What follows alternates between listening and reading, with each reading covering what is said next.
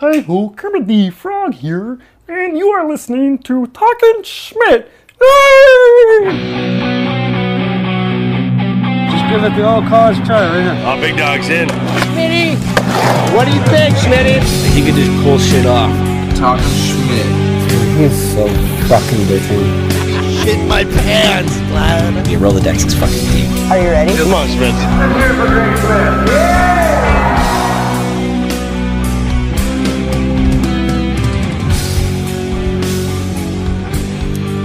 Hello, we are back.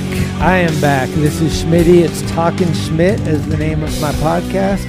I got here and I got so hyped that we just started rapping and talking for days. I was like, damn, we got to record this. What are we doing? But here he is, East Bay legend, kids. We got Ron Allen in this mm, house. Motherfucker. yeah. What's Talking up, Ron? Schmidt. I'm talking Schmidt. You like that? I love that. That is dope. I, that makes me even more stoked to be part of Talking Schmidt. As an MC that talks Schmidt a lot, Yeah. you know, Talking Schmidt. It's cool. We're over at Ron's house here in uh, Emeryville, and I just had some Burma Superstar and skated the vert ramp, and now catching up with Ron, and uh, you all are lucky. So uh, I want to start with born and raised. Born in Jacksonville, Florida. Oh, This Navy kid, then moved out to California to like the Lemoore Naval Air Station and was raised in Visalia. ooh, V I S A L A. Jesse Visalia. Paez territory. Jesse Paez, Tom Knox, Yes. Amanda Zip, uh, God, the, the names of uh, Britt Fellows, Karma Tashiv, Yeah, Alan was down there somewhere. yeah, Peterson. Alan Peterson, that's Fresno, yeah, Yeah. that's Nice. the Arc, yeah. How long were you there till? I saw probably from I'd say like like somewhere around third grade, second grade, all the way to like high school, like Oh. all the way through. So like I was in Visalia, like born and raised in So you discovered skateboarding in Visalia. in Visalia with my really good homie Scott Obradovich. But before Obradovich showed up on the scene, we had a board that me and this kid Arthur McCorkindale and this kid Bubsy, we had we shared one board. The, like four of us kind of made a put a piece of wood on the side of a uh, side of a fence and had one board and you pushed out in front. You ran and jumped on it, skated, did a kick turn, came back. Next dude did their thing. then you Rochambeaued for the weekend to see if you got to take the board home. No way. And then like I, you know, I lost my shit, so my parents bought me one for Christmas. That like somewhere around like 11 or 12 year, like I got the board for Christmas. But they're like, "Why are you coming home so bummed?" Because I didn't get the board. Like, ah, Oh, you know. So that was kind of like. But then that's when like Scott came and skated our ramp, Obrad, and someone was like, "Someone's skating you guys' ramp," and we were like, "What?" And we went over there, and that was my friend Scott Obradovich, and then we met him, and he was older, and he was gonna get a car. So he had a little Datsun B210 station wagon. okay. And that became the road trip machine. Nice. Like went to LA like so many times to skate parks and just like Whittier and Big O and his his family, his friends lived in Fountain Valley, so we could stay in Fountain Valley and go to the skate park, all all these places. So hmm. we were early days kids trying to like just like seeing all the like new teams and i remember like like be, seeing lance mountain for the first time or mike smith for the first time or you know when they were all skating and like we went to a Like at con- skate parks, or- yeah like a whittier we saw those guys and Okay. that was like amazing to us it was just like they were so good you know Nice. What was, do you remember what your first board was? Well, see, okay, I'm older, so my first boards were like, okay, my friend Pete, like he's a really good skateboarder. He used Yeah. to sneak into the wood shop next door to his house, and he would cut these Logan Earth Ski shapes.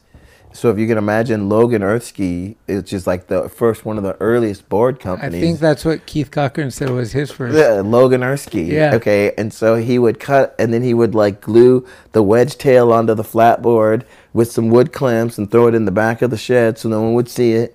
And then he would take it out, like so they would leave at five. He'd call in about six thirty. Yeah. And give me my board, which was a wedge tail. Sort of faux Logan Earth Ski, like so, you know what I mean. Like it was not like Logan Earth Ski probably used a solid oak we probably had solid oak, but he just had borrowed it from the carpenter somewhere oh. and so he- custom. yeah, like it was way custom, and like it was. And I remember it had wedged. The tail was wedged with super glue. and wood glue, and then it had clamps. So the, and so he had to wait. So it was thrown in the back, and he had to wait like 24 hours for it to dry. Okay. So because you could, if, if it didn't, it could stomp on it, it would kind of move, and then it would be off centered. So it was like one of the funniest. Like Pete McGinnis used to make me my boards like No that way. were old, old sort of wannabe Logan Earth Skis, you know. So that's like way that's like 70. I want to say like 72 or something like that. You know, Wow. like seven. I would say, yeah, because we were in junior high, and yeah, Pete was like, like so I'd say like 73, 74. So we graduated high school at 80. So senior, yeah, about my freshman year, 76. So yeah, 75, 74 we're in junior high, and Pete's like making boards out of the fucking wood shop. Wow. That's amazing. And he had a ramp, like he had a ramp that we would skate all the time, and like he was always the guy that did most of the tricks. So we were always kind of like in awe of him. He did like you know airs and inverts, and and it was just rad skating with him. what was his influence? Like, where was he getting these ideas from? He kept going to Fresno. Like he would like go to the Arc and skate the Arc and see oh. Chuck Gillette, or he'd go Eric Suda at like the Mogul Bowl in Fresno. He would take the road trip and go to Fresno Right. and see these rad skaters and then come back. Yep. My whole life has been based off of like having people go see rad skaters and come back and gleaning evidence off of them. You know, like what did you see? What did you see? Uh-huh. Yeah. What did you see? Like Jim Thiebaud would go and skate with Rodney and come back and like, what did you see Rodney do? and then Jim would show you, and then you'd be like, oh shit, you know. And then, but Jim would have his own way of doing it, so sometimes it wouldn't be what Rodney would show Jim, and Jim would change it a little so it worked for him. He would show you what Rodney showed you, Yeah. then you would change it, and then people would be like, dude, that's your own shit. You're like, well, no, actually, I'm trying to do Rodney, but I can't. Like. But I saw it from Jim. Yeah. Jim couldn't do Rodney, Yeah. but he showed me. So this is third generation Rodney. it's like the story that starts Oh, this one thing, and by the third generation, it's like, and I won the lottery. it's like Rodney showed Jim. Jim like maybe like was like, oh dude, this is sick, and then showed me. But by the time he showed me, he was like he could like I remember one foot. Jim showed me what Rodney did. Hmm. So then I did a, a one foot so wrong, but then it became kind of my signature trick. Like Ron does one foots like this. It's like, well, no, it's third generation Rodney. Rodney showed Jim. Jim showed me. Here's what you get. Right. It's like, all right. Damn. That's sick. So, did you get sponsored when you were in Visalia, or did that happen later? Nah, yeah, that's none of that.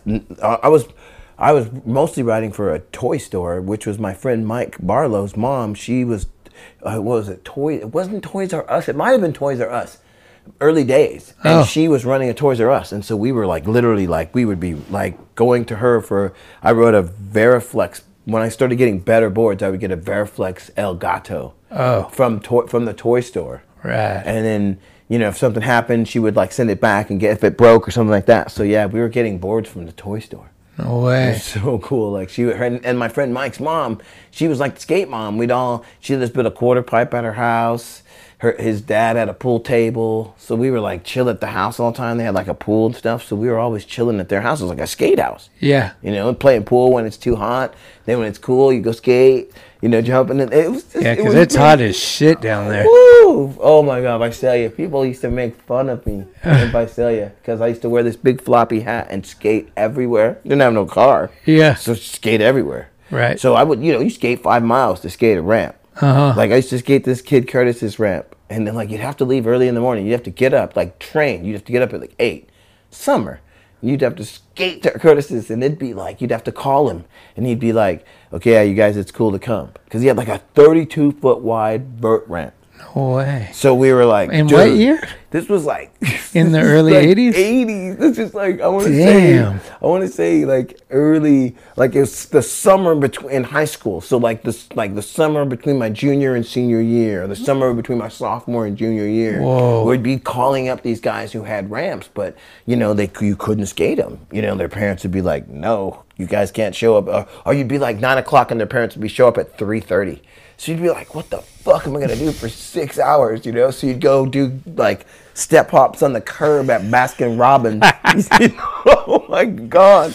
I spent uh, some. I you'd spend time getting kicked out of the mall, curbs like skating the curbs at Baskin Robbins, and then like you found like I remember finding out that you could skate at gas station, the little bumps you could kind of do tricks on. Uh-huh. And I remember like just getting kicked out of everywhere, like Right. just being notorious. Yeah. Uh, and I was just a kid skater, but it's just everywhere I went in Visalia, they'd be like, "Get the fuck out of here!" I'm like, okay, hi, bye. You And know? then what what year did you move to Oakland? Well, like that. See, I, I left Visalia to go to school to, to Santa Barbara. Oh. So I went to so I got accepted to UC Santa Barbara, and I went to go to college there, and I brought my skateboard. And Isla Vista. Isla Vista. Oh boy. and like they, I remember they had this little EOP program, where it's the Educational Opportunity Program, where they were like all the people, like there's like the blacks and the Latinos and the Asian people who kind of hadn't were going to school for before, like how to deal with each school or something. Right. And those people were really fucking mean to me because I rode a skateboard. yeah. They would say shit like, "You trying to be a white boy" and all this, and I, I was like, man, you know, I came to this school here at UCSB, and it's a fucking playground. There's a lot of shit to skate here. Sure. This was prior to all the shit that went down there. I remember just going, looking around, going, damn, you know, like different parts of that campus. I can remember the first day skating there as a freshman, and then like two or three years skating there and seeing just shit go down. Like big shit downstairs, railings. I remember Brandon Chapman showed us he goes he showed us one night he did a railing at the music building, which was like a two, three stair railing, but at that time no one had done anything. Okay. And he came over to the house, like he came over to Kurt Zapata's house and was like, I'm totally on mushrooms, but you have to see this. And we're like, What? And he took us back to the rail and he slid it. And he was like, I'm on mushrooms right now. And we're like, and you slid the rail. And he goes, it's kind of like a piece of a ledge down the stairs. And I'll never forget that because it was just like a piece of the ledge. He goes, yeah, the part that you grind, that's the handrail. Look at it like that. And I remember going, whoa, that's true. Like a piece of ledge. Like like if you took away all the ledge and there's just a piece of ledge down the. Like Yeah. He, he didn't look at it like a railing. He looked at it like a piece of a ledge down some stairs. I was like, you are sick with it. you are sick with it, Red. And that's why you did it because you didn't look at it like I could not. Yeah. I could just, you know, board slide and come off. And he did. And I remember we were all like, we weren't on mushrooms, but thought we were. Because we had never seen it before. And then he did it. And we were just like, so like, we were like, fuck, dude. Like, and that was one of the early days of like Brandon Chapman. And going, like, Kurt Zapata, I lived with him for a while before I even came back to school there. I just, I kind of had this Isla Vista existence, which I don't know how. Like, I was such a troll. Like, I lived on people's couches. I didn't steal or do anything ill, but and I, I think I like fucked a lot of chicks and hung out. like, I just had this crazy existence there to a point where I finally had to leave. Like, it was just like, oh God, I got to get out of here, man. This is crazy. One But too yeah. many Halloweens in Isla Vista Oh can ruin your life. God, I've seen curb jobs there. I've seen so many things in Isla Vista that were life changing. Yeah. Like it was like I had to get out of there. It's a Like, big party town. Oh my god! I remember when before it was crazy party town. Before it was like gnarly. There, it was cool party town. So Oh. you'd go to Del Playa, the beach street, and you'd stop by the first house, and they'd have margaritas. Get your margarita on. Then you'd go down to the next house, and they'd have screwdrivers. And you're like, fuck yeah! And then you'd go to the next house, and they'd have daiquiris. Yeah. And it was hilarious how that would work. Like I, as a kid coming up in Isla Vista, you'd go, damn, this is kind of cool. Like you could go to these these houses and they all have like a different drink and there's like different people kicking it and chicks and you know, it was cool. Like I met this woman, like I met this woman there at, in Isla Vista who I wanted, she walked out of a party and she said to me, oh, like, uh, act like my boyfriend. This dude's hitting on me. And so I wound up acting like her boyfriend like se- for seven years. It was crazy. It was nuts like that. it was nuts. So much fun stuff. Like Isla Vista was, but then it got like crazy. It got fight, a lot of fights. And that Yeah. was kind of how it turned from being kind of cool to being like kind of like gnarly. A little more jockey. Yeah, like the like. See, back then it, it wasn't the jocks. It was more of like the hippies. Oh. So it was like, and Isla Vista was okay. Like before, like it got jockey. It was all hippie, kind of almost like Berkeley. Like, oh, you know, come and chill out and hang Uh-huh. Yeah. out. And so, and then it got jockey. And once it got jockey, it got fighty, and you know, people doing dumb shit. And Yep. just, just got horrible. But I was really glad. Like once again, just you're glad that you were there during that period of time Mm. because it was you, you. You look back and you go, "Damn, it will never be like that again." Right. You know what I mean? And and I, I think there was a big gnarly car. Some dude drove his car through the thing and killed a bunch of people or hit some people, and it got gnarly there. And like you can tell that that mass amount of people. But at that time, and I would say I went to college in 81, 82, so that was like Isla Vista was pretty chill then. Right. But then, like, I wouldn't say, I'd say, like, less than 10 years later, 91, 92, it Ugh. became what people know it as. That's when know? I was going there, like '89 to '91. Like my friends were in school there, and I would go there for uh, Halloween, and they would shut down the whole city. Oh, yeah. and it was, I mean, you would walk in house to house to house, and it was totally cool. Like, what do you guys got? Okay, let's get some beer. yeah, oh, shots. yeah, oh, margaritas. yeah, whatever it yeah. was. A lot of the rugs were covered in chewing tobacco or just spilt beer or whatever. But it was like, holy shit, this is just a party city. Yeah, party capital It was- of the world. It's just like Chico, basically. Those are the two places. Chico on the beach. That's Yeah, Chico on the beach. Chico on the beach. Yeah. And I remember, like, I had a girlfriend that lived on Del Playa, and she would be like, it's so crazy here at night. And it was kind of like Halloween was the penultimate. But it was pretty much like that on every Friday night. And so then, did you go from there to Oakland? Well, I, I yeah. So Visalia sort of like you know did the did the school thing, went to school there, and then sort of like I remember the the thing that came kind of across the wire was this. I had like met I met a woman and came up to Berkeley to hang out with her, and Jim was, and I was talking to a dude about skate camp. And so we, I talked Jim and Karen Zapata and Fish, and we all went to Visalia, Bob G's skateboard camp in supposedly Reedley. And so that's where, for that was kind of the beginning of all of our. For me, it was the beginning of my skate career because that's where I met Mike Ternasky and all that craziness. But it was like, you know, Karen went down and then she saw it and she didn't like it, so she left and went back up. Oh. And so she, because she at the time she was riding for SMA, she was like one of the first women sponsored by a board company in that time, like ripping it, like you know, street and everything. So she came down to skate camp, didn't like it, left. Fish stayed, and me and Jim and Fish stayed, and we worked skate camp. That was Karen who? Karen Zapata, who Oh, our Karen friend Kurt's like sister. Okay. Like that's so funny. Like, and she's like one of the early. Like for me, that's why skateboarding has always been like. There's been females and males always in skateboarding because like like the Zapata brothers had their sister Karen. Yeah. There's always been like some Somebody. Yeah, some woman skateboarding. You know what I mean? Like Exactly. well, it's kind of like what I was clowning. I was clowning the X Games because I was watching X Games Shanghai, and I was like, wow, I was watching the motocross and the BMX divisions, Yep. and I was like, wow, skateboarding is really one of the most equal sports or equal whatever X Games because they don't even change the course between the women and the men. They go, hey, women, check this out. The dude's got a 12 stair, and so do you. You know what I mean? Uh-huh. Well, here I was watching the in the BMX thing. There wasn't a woman jumper, and there wasn't a woman on a motocross bike. And I was Uh-huh. like, oh wait, I'm sure that in this two billion dollar, billion person world we live in, Yeah. there has got to be a woman who goes on a motocross bike and goes over the top of them. Right. And there's got to be a woman that does a little couple flips on Yeah. a BMX. And yet here we are, 2019. Hello BMX. Hello motocross. Yeah. So misogynistic. All men. Right. Not a. I mean, not even a woman in the demo crew can they show her off or no? It's just no women. Sorry. And I'm oh. like, whoa! If you take skateboarding, the skateboard courses that the dudes skate, the women skate too. They don't go, okay, Yeah. well let's change the rail because now the women are coming. Yeah, the vert ramp doesn't drop like three feet. No, no, no. So Yeah. skateboarding to me is one of the most equal when it comes to dealing with women in it. One of the most equal because it doesn't change. And, and like I was like, what are they afraid that a young woman's gonna come up short on a jump? Well, I'm afraid a young man's gonna come up short on a jump. Here we are, 2019 on TV, Shanghai. We're fucking there. This is right there. And what are they showing us? Dudes. I was like, wow, ABC got away with that too. I was like, because that's X Games, you know, ESPN and all that Yeah. shit. It's like, how'd you guys pull that one off? Well, we're ah. putting them on blast, so that might not do it for long. Boom! Boom! hey, Talking Schmidt just changed the X Games.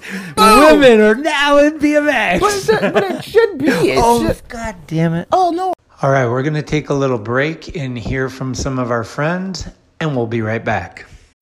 When you need mealtime inspiration, it's worth shopping Kroger, where you'll find over 30,000 mouthwatering choices that excite your inner foodie. And no matter what tasty choice you make, you'll enjoy our everyday low prices, plus extra ways to save, like digital coupons worth over $600 each week. You can also save up to $1 off per gallon at the pump with fuel points. More savings and more inspiring flavors make shopping Kroger worth it every time. Kroger, fresh for everyone. Fuel restrictions apply.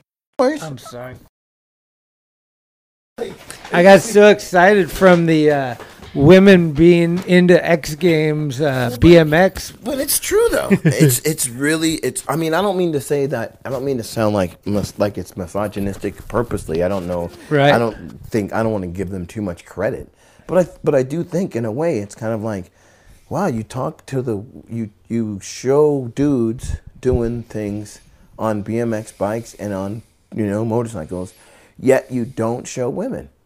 It's like I just, I just I don't I don't understand. Like I don't get it. Like it's like okay, you can show women on a skateboard, but you can't show them on a 250cc motorcycle. Yeah, and women don't even have to wear cups. Like it might be a little more dangerous for men. It might be. I didn't even think about that. Damn. Yeah. Men coming up short, losing that for losing that like he's sterile now. What happened? Well, he crushed his nuts. He, what? Ah, not only can he break his face, he can crush his nuts. Well, you mentioned um, Jim Thiebaud, who um, I, I'm curious to how you actually met him. Then. I have the Jim Thiebaud connection. No, okay, so Jim Thiebaud. it wasn't through Rodney. No, actually, it wasn't. It was through Jeff Klindt. Oh. Okay, Jeff Klindt and I like Jeff Klindt went to San Jose State, and one time I was when I was at UC Santa Barbara, Jeff Klindt said you should come to San you should come to San Jose State and hang out. So I jumped in my friend's car and drove to San Jose State to hang out with them. The night that I got there, Jim and Jeff had decided like to dress up like women and go to a fraternity party. And then the dudes had figured out that they weren't women. and were like chased them away or something. And I showed up like- like at that that moment. Like, and I remember being like, "What are you like? What are you guys doing?" And they told. I remember being like, "That was just so crazy to me. Like they were so crazy." And it was Jim and Jeff, and I think they had another friend, but it might have been them, them too. I remember just thinking these guys are the funniest two human beings. I've got to hang out with them. And like I remember, like after that, we kind of hung more, and then like we didn't even. I, I don't even remember us at that time. We didn't even skate. But Jim, there was some sort of ramp in Albany, and I remember we had all come to visit, and we went to the ramp in Albany, and Jim skated, and Kurt and J- and Kurt's brother, and then like, I think it was at one of Kurt's brother's friend's house. The ramp was at, so we were skating there with Jim and, and everybody, and that's kind of when we started. Jim, Jim had like a a shard that he kept taped to his helmet. That was his good luck shard. just stuff like that was just, and he was such a character that like I remember uh, just me and my friends were always just like he was like whoa to us like who is this guy like Jim Thiebaud he was just like Jim like there's a Jim Thiebaud get get rad get make everybody get mad Jim Thiebaud get rad Jimmy Thiebaud, Jimmy Thiebaud! Go do it! Get rad! Go do it, make everybody mad. I said now! Go do it! Get shit! Go do it, make everybody sick! like at MTV and the Monster I remember just he just had such a like a he used to come over after we became really good friends he would come over to my house every morning to take his coffee shit and I would be like you just come to my house to take your coffee shit he would put his coffee down walk into my bathroom take a shit come out get his coffee like okay where we skating today That's amazing. and I'd be like, Tim, you know, you just come to my house to take a coffee shit. You don't even care. Like, you don't care about me. Like, dude, he's like, yeah, dude, I come by and pick you up. Your bathroom's just comfortable. Like, take a good shit in there. Like, fucking, all right, cool. Let's, let me go to Willard and I'll show you tricks that Rodney showed me from Powell. and that was like what it was. Wow. Yeah, and so, but that was like him, like like early on. It's like Jim, Jim and Jeff, San Jose State, and then somehow, like before either either somehow in that too it was me going Jeff going to Davis, and me kind of following Jeff up to Davis, sort of like that, the college friend that you wish would go away but didn't. I was that guy. Like Jeff was like you're with I'm in Davis now, Ron. Like I'm trying to get this school thing done. I'm like, and I'm sleeping on your floor.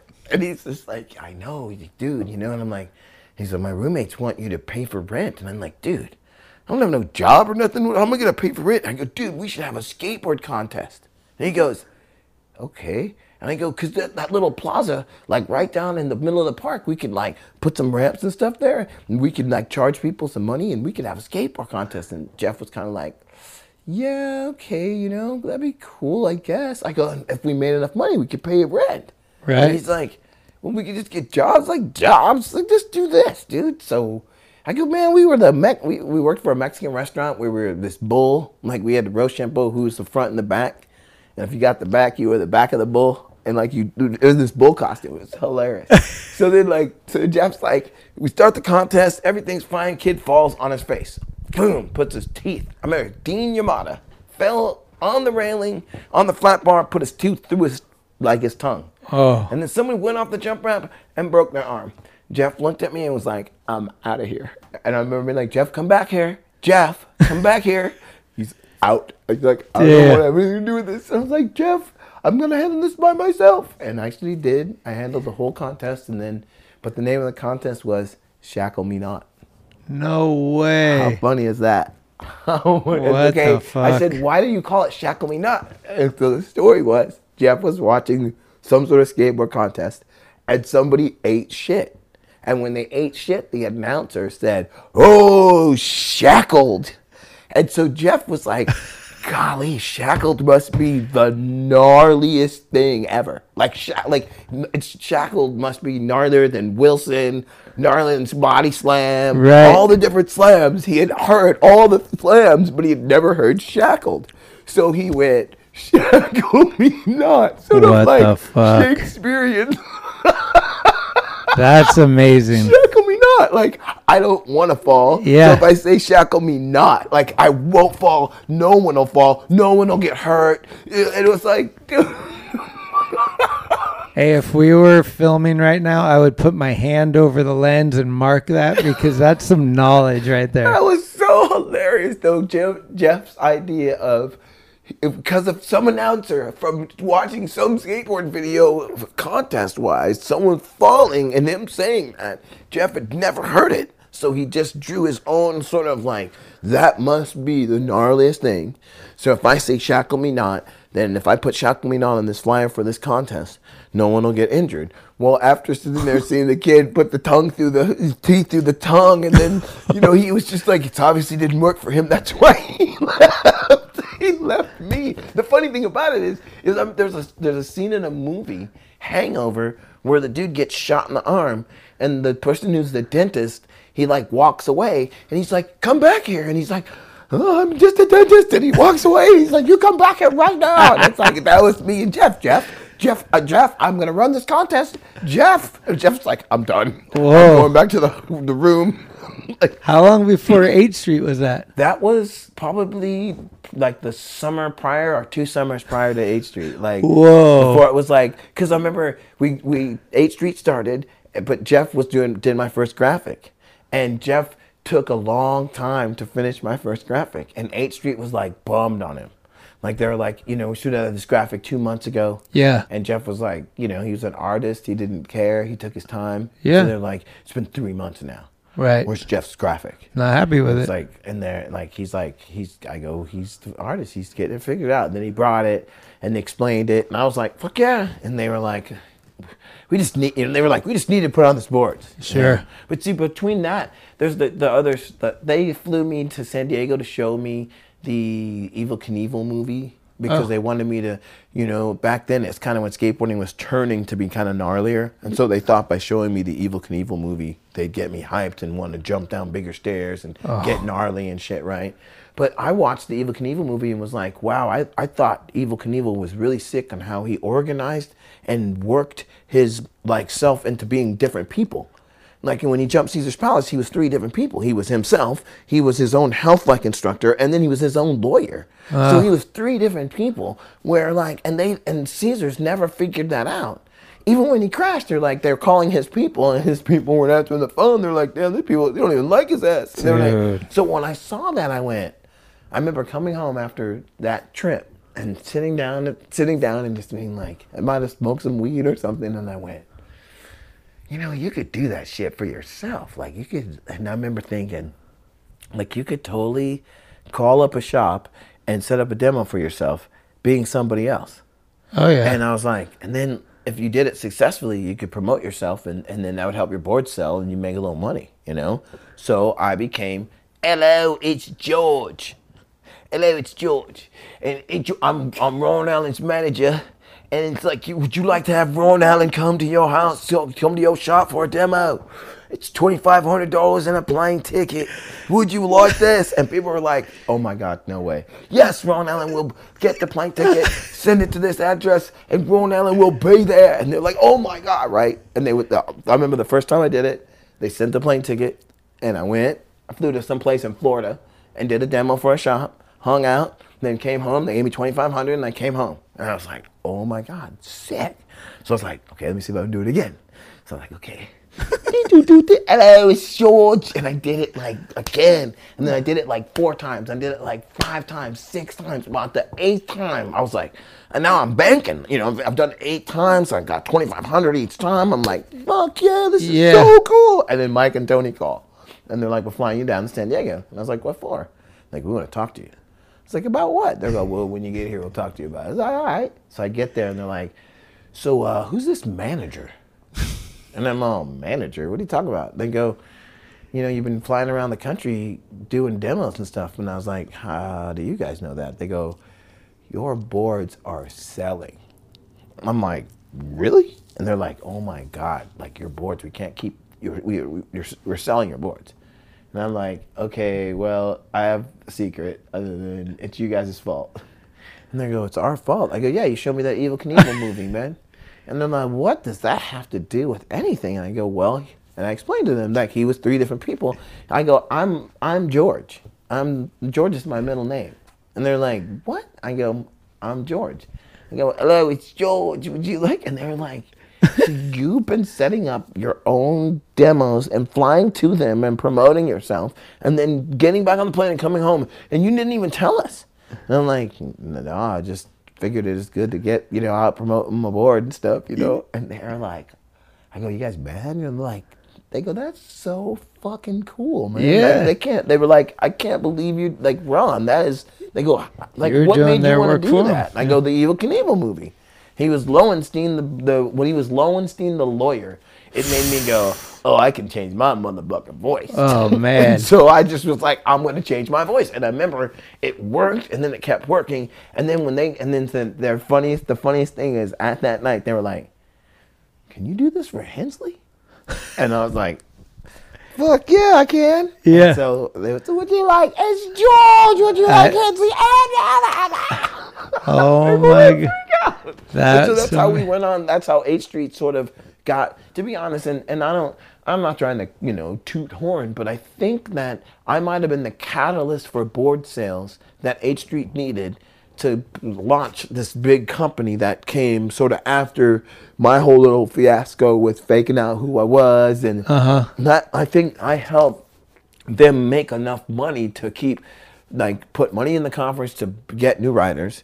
You know, so I some in some ways like, you know you go oh you know I was one of the first I was the first pro I was the first street pro, but in some ways it's like that's the level of which I was willing to go. You know what I mean? Like I'm gonna sell a lot of these boards, and at the time is I had left college too, so I knew in in the wind was a college uh, financial aid. Like I was gonna have to pay back from leaving college. Some they were breathing down my neck at that point. So I remember being like, "Damn, I got to make some serious moves." And H Street at the time was like, "Well, they pay you a buck a board, and it's pretty easy math. You get a buck a board, sell a thousand boards, you get a thousand dollars. So if you're selling, you know, at that time I think guaranteed was five, you know, five hundred dollars. And I remember my first two pro checks bounced. That was crazy. And I was like, whoa. Like you get a check, you bring it to the bank, the bank calls you back and goes, it bounced. It's, you don't have funds. Then you call them and you go, your check bounced. And they go, oh my God. And then they're embarrassed as fuck. And they go, oh man, we'll make it better, we'll make it better. And then the second one, they make it worse. Fuck. And so then you're like, I'm gonna quit. Uh. They're like, everybody's like, all my friends and my family are like, quit, quit nigga, quit, Damn. quit, nigga, quit. And you're like, and then you go to the trade show, and they like one of the ah, what's his name? Some Dave Brown dude puts five thousand dollars on the table. It's like, quit, ride for me. I'm like, who are you? I'm Airborne Zorlac. Well, good for you. I'm gonna stay with H Street. Yeah. Just you put five thousand dollars on the table. Like, quit, ride for me. That five thousand is yours.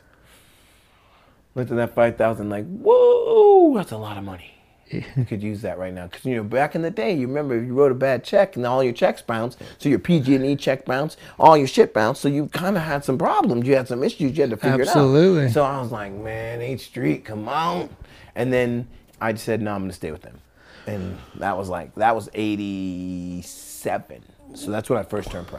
Well, before we go too much further, I just want to know how exactly you got on H Street. Was it at Visalia Skate Camp? Well, I met Mike at that time at Visalia Skate Camp, and Mike wasn't even involved in skateboarding. And then Mike Ternasky. Mike Ternasky, and Yeah. he drove me to visit my mom, who was going through some gnarly cancer surgery.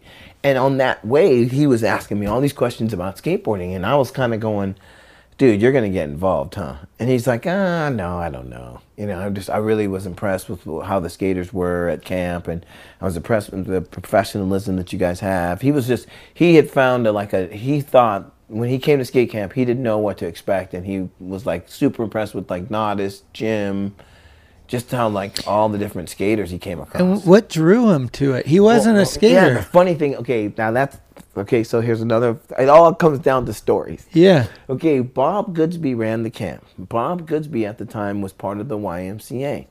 Bob at the time and the YMCA had a person named Ron Allen who was at the YMCA teaching cheerleading.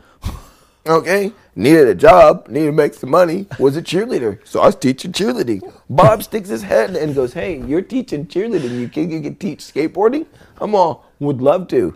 Way better than trying to teach this. and hence goes, Oh, I can I can do skateboard classes, hence skateboard camp, skateboard classes.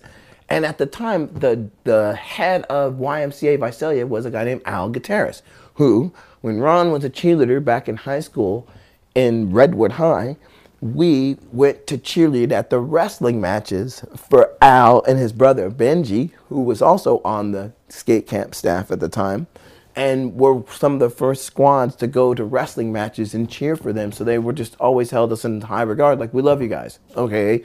Hence comes back to Al being at this camp, YMCA, being the director, invites his fellow friend Mike Ternasky, who he wrestled with at Cal Poly, who they both were wrestling champions in California when they were in high school. Wound up at Cal Poly, were state wrestling championships, at, like state champions at Cal Poly, and then you know, moved on in life to their sep. Like hey, Mike was working somewhere, and and and hey, you got a vacation? Come and check this out. Mike came down and to to visit Ray, to visit Al and Benji Gutierrez, the the like so Al and Benji at that time were probably VPs of Visalia YMCA. You know what I mean? And so they came to visit. Mike came down to visit. And if that visit did not happen, There is nothing. There is that is so crazy. there- That freak visit that created oh my God. almost everything we that know. That visit doesn't happen. There's no plan B. There's probably no H Street. There's probably that if if for some reason those Ben let's say Benji and Al don't wrestle. You know what I mean? Like whatever. It's like there could have been so many variables. But at the end of the day, Mike Wow. would have no reason to be there. Yeah. It it that's what's crazy. Right. And then he wound up even taking over skate camp because the next year they took it to San Luis Obispo where he went to college at. So you can see that like Mike, he Mike saw and like I know a lot of people got bummed on him, but he saw sort of an open sort of place that he can fit himself into and sort of took it. And, Yeah. like, you know, he saw skate camp, he took it. He saw that there were some really bona fide, hard working ass people in skate camp. He got us paid. yeah. That was one of the first things that when you went, damn, he got it. Like he saw me, he asked me, Jim, and Fish how much we were getting paid for five weeks of waking up the kids, putting them to bed, teaching the kids, taking them to the pool, doing others. We were like, nothing. We said uh, free room and board and free meals. And they're like, and he was like, you mean to tell me, you guys, you wake up in the morning, six, before the kids get up, bang on pots and pans, wake them up, take them all over to breakfast, get them all fed, take them from breakfast back here, give them 10 to 15 minutes, and take them skating. Take them skating hard all day, take them lunch, do all of what you have to do. You don't have any help. And we're like, no, that's what we do. Yeah. And then at the end, it's like 11:30 at night. You put everybody in bed. You walk every door. You go to every door to make sure no one's drinking, smoking, chilling. Everyone's just, and then you go to bed yourselves. And like, and you're doing this for free food and a chance to skate. And we were like, fuck yeah. I mean, you remember back then? Yeah. A skater would have done that. He Yeah. didn't care about money. He went, you mean I get a chance to skate and you're gonna give me free food if I teach a bunch of kids? Yeah. All I'm gonna do is build a vert ramp? Yeah. Fucking there. I know. And, and so he was our my friend from high school, Bobby G, who I love and respect to this day, but he was using us. Like, you know, it, he was using the fuck out of us Fuck. because he found out later that he was making $700 a week prior and $700 for the five weeks of camp and then $700 after. Oh man. But Mike found that out and clued us in. And then Fish did this thing where he kind of like, he acted like he was freaking out. But then when Bobby left the room, he turned to me and Jim and goes, I hate to have to act like that when it makes people get us paid. And then the dude went and got us checks and then we got paid. And it was rad. It was like, oh my God, like we wind up making money from that. And that for me was the beginning for me. A lot of that was like I remember I left and took off to New York to do this Sunkissed commercial that never happened because the BMX dudes had attitude and I was out in New York like had no clue. I saw I met Jeremy Henderson and it was just like and then I remember flying home and being like this is crazy. Like this, oh. like my life is still. I'm a skateboarder who went to New York, came back, and where is this going? Like, what's uh. happening with this? And I remember like, what am I gonna do? And then Mike Ternasky called. I'm starting H Street. So who was the original crew? From H Street was he? Well, see, because he hooked with Tony Mag. So Tony Mag had like John Schultes, I think, was part of that. And so uh, John Sonner might have been part of like Uncle Wiggly. So I came in kind of from the street side, and those guys were already Uncle Wiggly, Tony Mag, Vert side. Put us together, H Street. Were you were already on Going or no? I was ongoing. That was your first yeah, sponsor. that was my first like first ever sponsor. okay. And that was like Randy Chance. See, that was like the whole like Gon's got the story wrong about Mike Ternasky saying that I should have like done something after he did it because it really wasn't that way. It really was. I Gon says to me, "Do the frontside 180 to fakie down the rail. Have you ever tried that?" I said, "No, but here's Gon's telling me to do it, so I went and did it because it's uh-huh. like Gon says do it." Like fuck yeah, that dude's rad. I'm gonna do it. Yeah. And then I did it, and Mike Ternasky runs over to me and goes, "Dummy, dude." Randy Jansen is a photographer. You got to do it again so we get the photo. Oh. So I'm like, oh. And by then, at that point, I'd already done it. And I, there was sort of like I did it and I made it and I got off and I got away with it. And then I went to do it again and I ate shit. Oh. And like I fell down that four stair, ra- I fell backward down the four stair railing. That just ended my whole contest. Like for me, it was like I could care less if I was. I remember like concussion, double swell bows, broken wrist, you know, the whole nine yards. it was uh. just like, and then go on tour. Like, oh yeah, by the way, after this is all said, after this is all said and done, Yeah. you're gonna sit you in a bus or sit you in a van, and you're like, a week later, you're like, hi kids. Holy fuck. That's gnarly. But I love the way that that that's that's how skateboarding. That's how the early days were. You know, you just Absolutely. barnstormed. You know, And can you describe like um what filming those videos was like? filming was all filming. Because when they came out, I swear to God, the I forget which one it was, but I think it was the one where they did the no comply kickflip. And we had never seen that. Yeah, and lot- everyone was doing no comply variations to nose manuals, all that shit. And we're like, and I think it was Hokus Pokus, Yep, obviously. yep. And we're like, wait a minute, is this real or is this fake? And that was the whole name and Hokus everything. Pokus, But it was like, how did you guys film back then and kind of keep under wraps to launch it so people Well, didn't see what I think there were on? separate filming sessions going on all over the place. Uh-huh. Like, so you had the camp kids going for film sessions. You had me having film sessions with like we they hired some dude and he was like, "I'm gonna follow you guys in a wheelchair." I was like, "No, you ain't, bud." Nah, blood. I live in Oakland. You up here in a wheelchair trying to follow a nigga skating, man. Nah, dude, that ain't going down, blood. Wow. And he was like, why? And I'm like, dude, it, it looks bad. yeah, you got your film, you got your handicapped friend filming you, man. What's wrong with you, Ron? You can't like what? You know what I mean? Like that was one of the weirdest things ever. So I said, hey, dude, oh thank you very my much. We, you know, we, we're not gonna work with you. And so he called Tony and Mike and said, the damn kid fired me. And I was like, well, I, didn't, I wasn't really talking about firing you. I was just like saying that I didn't really want you to film with a wheelchair. Uh, you're an able-bodied man, and Yeah. I don't want you to sit in a wheelchair following me. It just doesn't. It's not a good look. You Yeah. Know? And it was kind of the wheelchair because of the way the wheels were was bumpy. So the footage. Oh yeah. So I'm like, nah, blood. Like we need some steady shot. We need some steady. Jesus. And there was no steady cam back then. No. So it's like the easiest steady cam was put the fucking camera on the ground or build like tripod it or put it on the ground. Sure. Then you don't have to worry about it shaking. Yeah. Some niggas drank too much coffee. Yeah. You know what I mean? Yeah. I'm guilty of that. Dude, I remember like, Yeah. I remember wicked. I remember like we did the fun video and we made it VHS to VHS.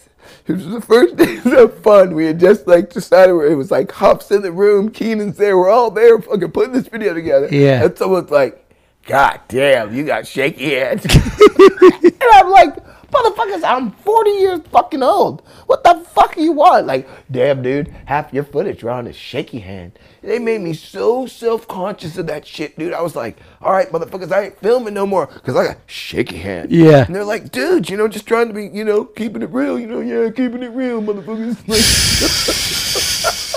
I'm a grown ass man, been drinking coffee, got a little bit of, you know. Yeah. So hilarious how that shit. I'll never like. We had fun, so we had we had become life, and we became fun, and we had to make our first video, and we made it VHS to VHS, but we still were trying to be organized, and we hit up Primus, and we said, "There's this kid Jeb Stewart, and he really likes you guys' music. Can we use?" And they said, "Send us like a little contract," and we sent them a little contract, and they sent they signed it and said we could use it, and they sent it back to us. Whoa. And I was like, whoa, we were like the first kind of the first company to use somebody's music and like legitimately. Pat Duffy, you bit this dude. What oh up? my god! it was Jeb Stewart though. That kid he had he's Jeb Stewart, who was um, Josh Stewart's brother. Oh, sick. Okay. So, so that's how, okay. So that's like another little side panel. Josh known him since he was single digits. Him and his brother came out to skate, and they him and his dad brought him out, and they skated with us. and that was life. That was yeah, that was when I was on life before it became fun. And then Jeb, his brother, came out when I had fun. And was like one of the most organized kids I've ever met. Like came out and ran the office while I was on tour. Ran the office while I was on tour and would have chocolate chip cookies going while when we came home, dude. Come on now. Let's Like, hire him. like, Come on, man. Like, really? It was life named after a De La song. Yes, living in a full time era. Okay. Living in a full, and it was like the idea of that. Most of my all my companies are acronyms, like fo- Oh. like fun, follow under no one. Okay. Okay, like ADI, American Dream Incorporated. Right. Like never ever, and the reason why I do that is like I even I had a company called Energy. Enough nonsense, every rider get yours. Because so many people, when you have companies come out of the woodwork and try to get you to say, well, you have a company named after what I like. I have a I had a wheel. I just actually ended the wheel company I had called Fast. Okay, because it's fast, and someone hit me up and well, I have fast bearings. I said, okay, but my fast is free agent skateboard transportation. And they go, what? And I go, yeah. So if, unless your company says that exact thing, your company does not. Mine is. You're hearing fast as a as a name, but it's an acronym. So That's a- you know. So it keeps people from suing me, and it keeps people from using me. Well, I hate to tell you what Talking Schmidt stands for. totally about to lose my no, no it seems like it's so funny how like you can make and and I've done it so many times like and it's like I even in my music stuff I I have um, my production company's Inus Imes it's I period N period Y period S period dash I period M period S Inus Imes it's not your shit it's my shit production Whoa. it's my Schmidt production it's not Yeah. my Schmidt it's my Schmidt production You took it back. Like I could take it back to like the days of H Street and like those were like, Well, someone that we have to talk about is obviously Sean Sheffey. oh damn, You know, it's like sheesh. that was The amazing Sean Sheffey. that was the video that was like at night with car lights. Like not, I, I don't even think there was like No camera spot- yeah. lights back then. No, there was It was no just pull the car up. Yeah, get the car at the right angle, and that was probably why he ate shit because he was so he didn't even see the fucking You railing. know? You know, he had like the car light and then the light from the fucking. He probably ate sh- no, but yeah, that was probably honestly like like. And I always say this: that video, Dan Dan Stewart should get all the credit for that video. Mm. Dan Stewart should get. They should if they if you say fucking life videos classic, you are he should he should there should be a ding somewhere in his house that goes ding. Someone else just said the life videos classic. Your vision for the life video came came correct. Okay. Like his the way he looked at it and the way he wanted to do it, he did it. And it's like I trip on it because I go, fuck, dude. Like Mike and Tony, they kind of that they let him do it. They like they're like, we're gonna let you do the live video, and in a sense, he Sheffey's part. He saw the vision of what he want. When you see Sheffey's part, you're seeing Dan Stewart picking and knowing, kind of like if I do, if he does this trick, if he does this trick, if he does this trick, and I mean, I think him. It's it really is a. It's it shows Dan Stewart and Mike Ternasky how they work together. The live video really shows those two people how their minds melded. And I was like a figurehead. I owned the company, didn't know shit from Shinola about owning companies. I didn't learn that until I got to Deluxe. Uh-huh. That's, that's a whole other story, another book, but it's true. Yeah. At that time, I was like, sold a lot of boards on H Street, so they gave me a company. Uh-huh. And life was like a cool company, but then I didn't know how to make a video.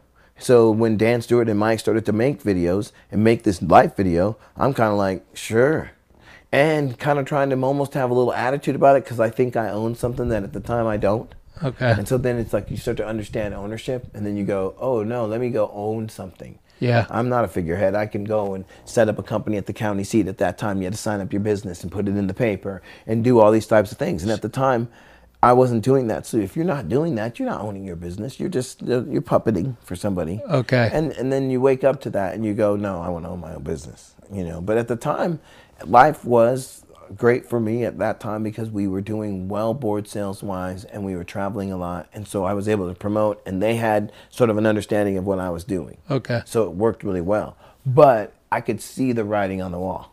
I knew like especially because H Street was getting bigger and life we got lucky with the video that Dan Stewart and Mike worked so well. The video was kind of making us popular.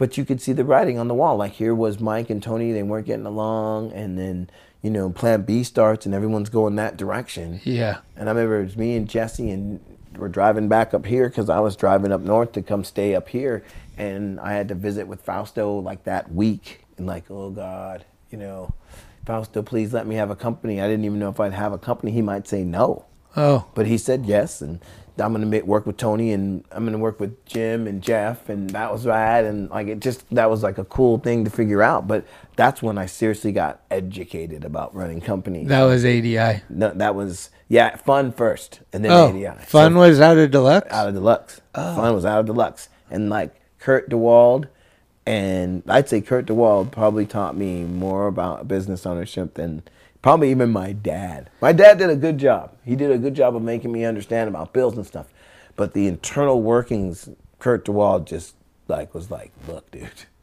Open your eyes. Yeah, like you got to do this, and if you do this right, you could be very successful at this. If you do this right, if you do it wrong, you're just going to be another guy who had a company and had, and he was just cool about the way he talked about it, and he showed me things like having a budget at the time, Okay. and, and just things that you know, kind of were simple, but at the time I was so kind of proed out in my head, I didn't think about it that way. Yeah. But then when he showed me and then actually started to make it work, then it was like you kind of became a stickler for the budget as opposed to you started worrying about your margin because you understood now why you had that budget. Yeah. Because that margin was then going to turn around and help you pay your people.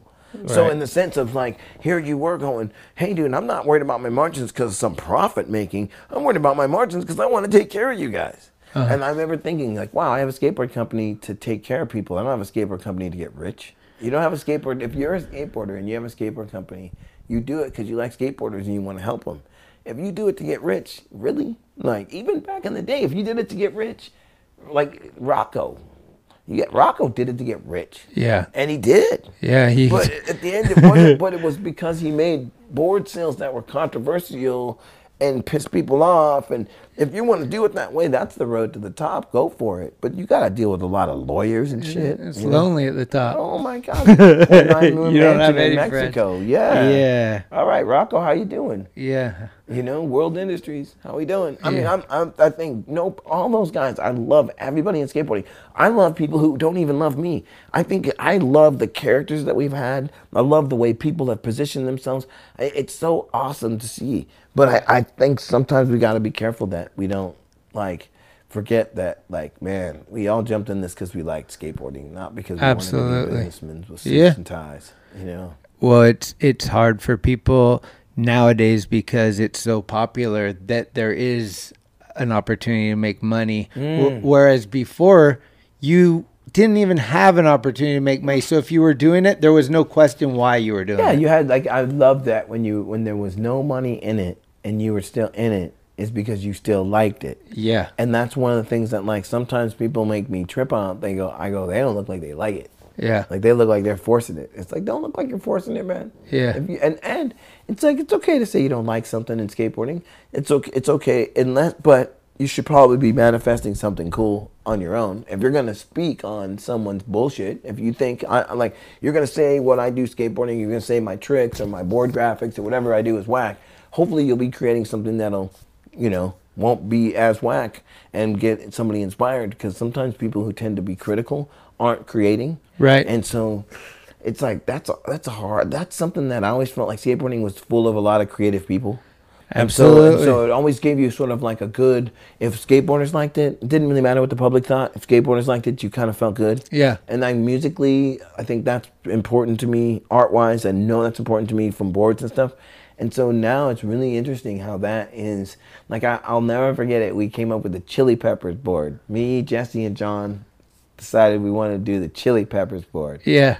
Well, back then, though, at that time, from a marketing standpoint, Obron wasn't really using his thinking marketing camp.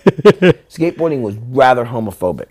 It was. It was like skateboarders. We used. We were saying fag a lot. We weren't. Yeah, really- everything's gay. We were being yes, gay and fag, Yeah. and we were. And we make a board with three dudes with socks on their dicks. Yeah. I remember Deluxe looking at me like, really, yeah, really, you, like, and it's a slick. It's a slidable slicky board, right? And they're looking at me like, Ron, you know, you know, it's like we told you, they because they said this to me. We will make whatever you want. You know, if that's what you want, well, that's what we'll make it, right? I even made a joke like, if you want a square wheel, Yeah. we will make it for you.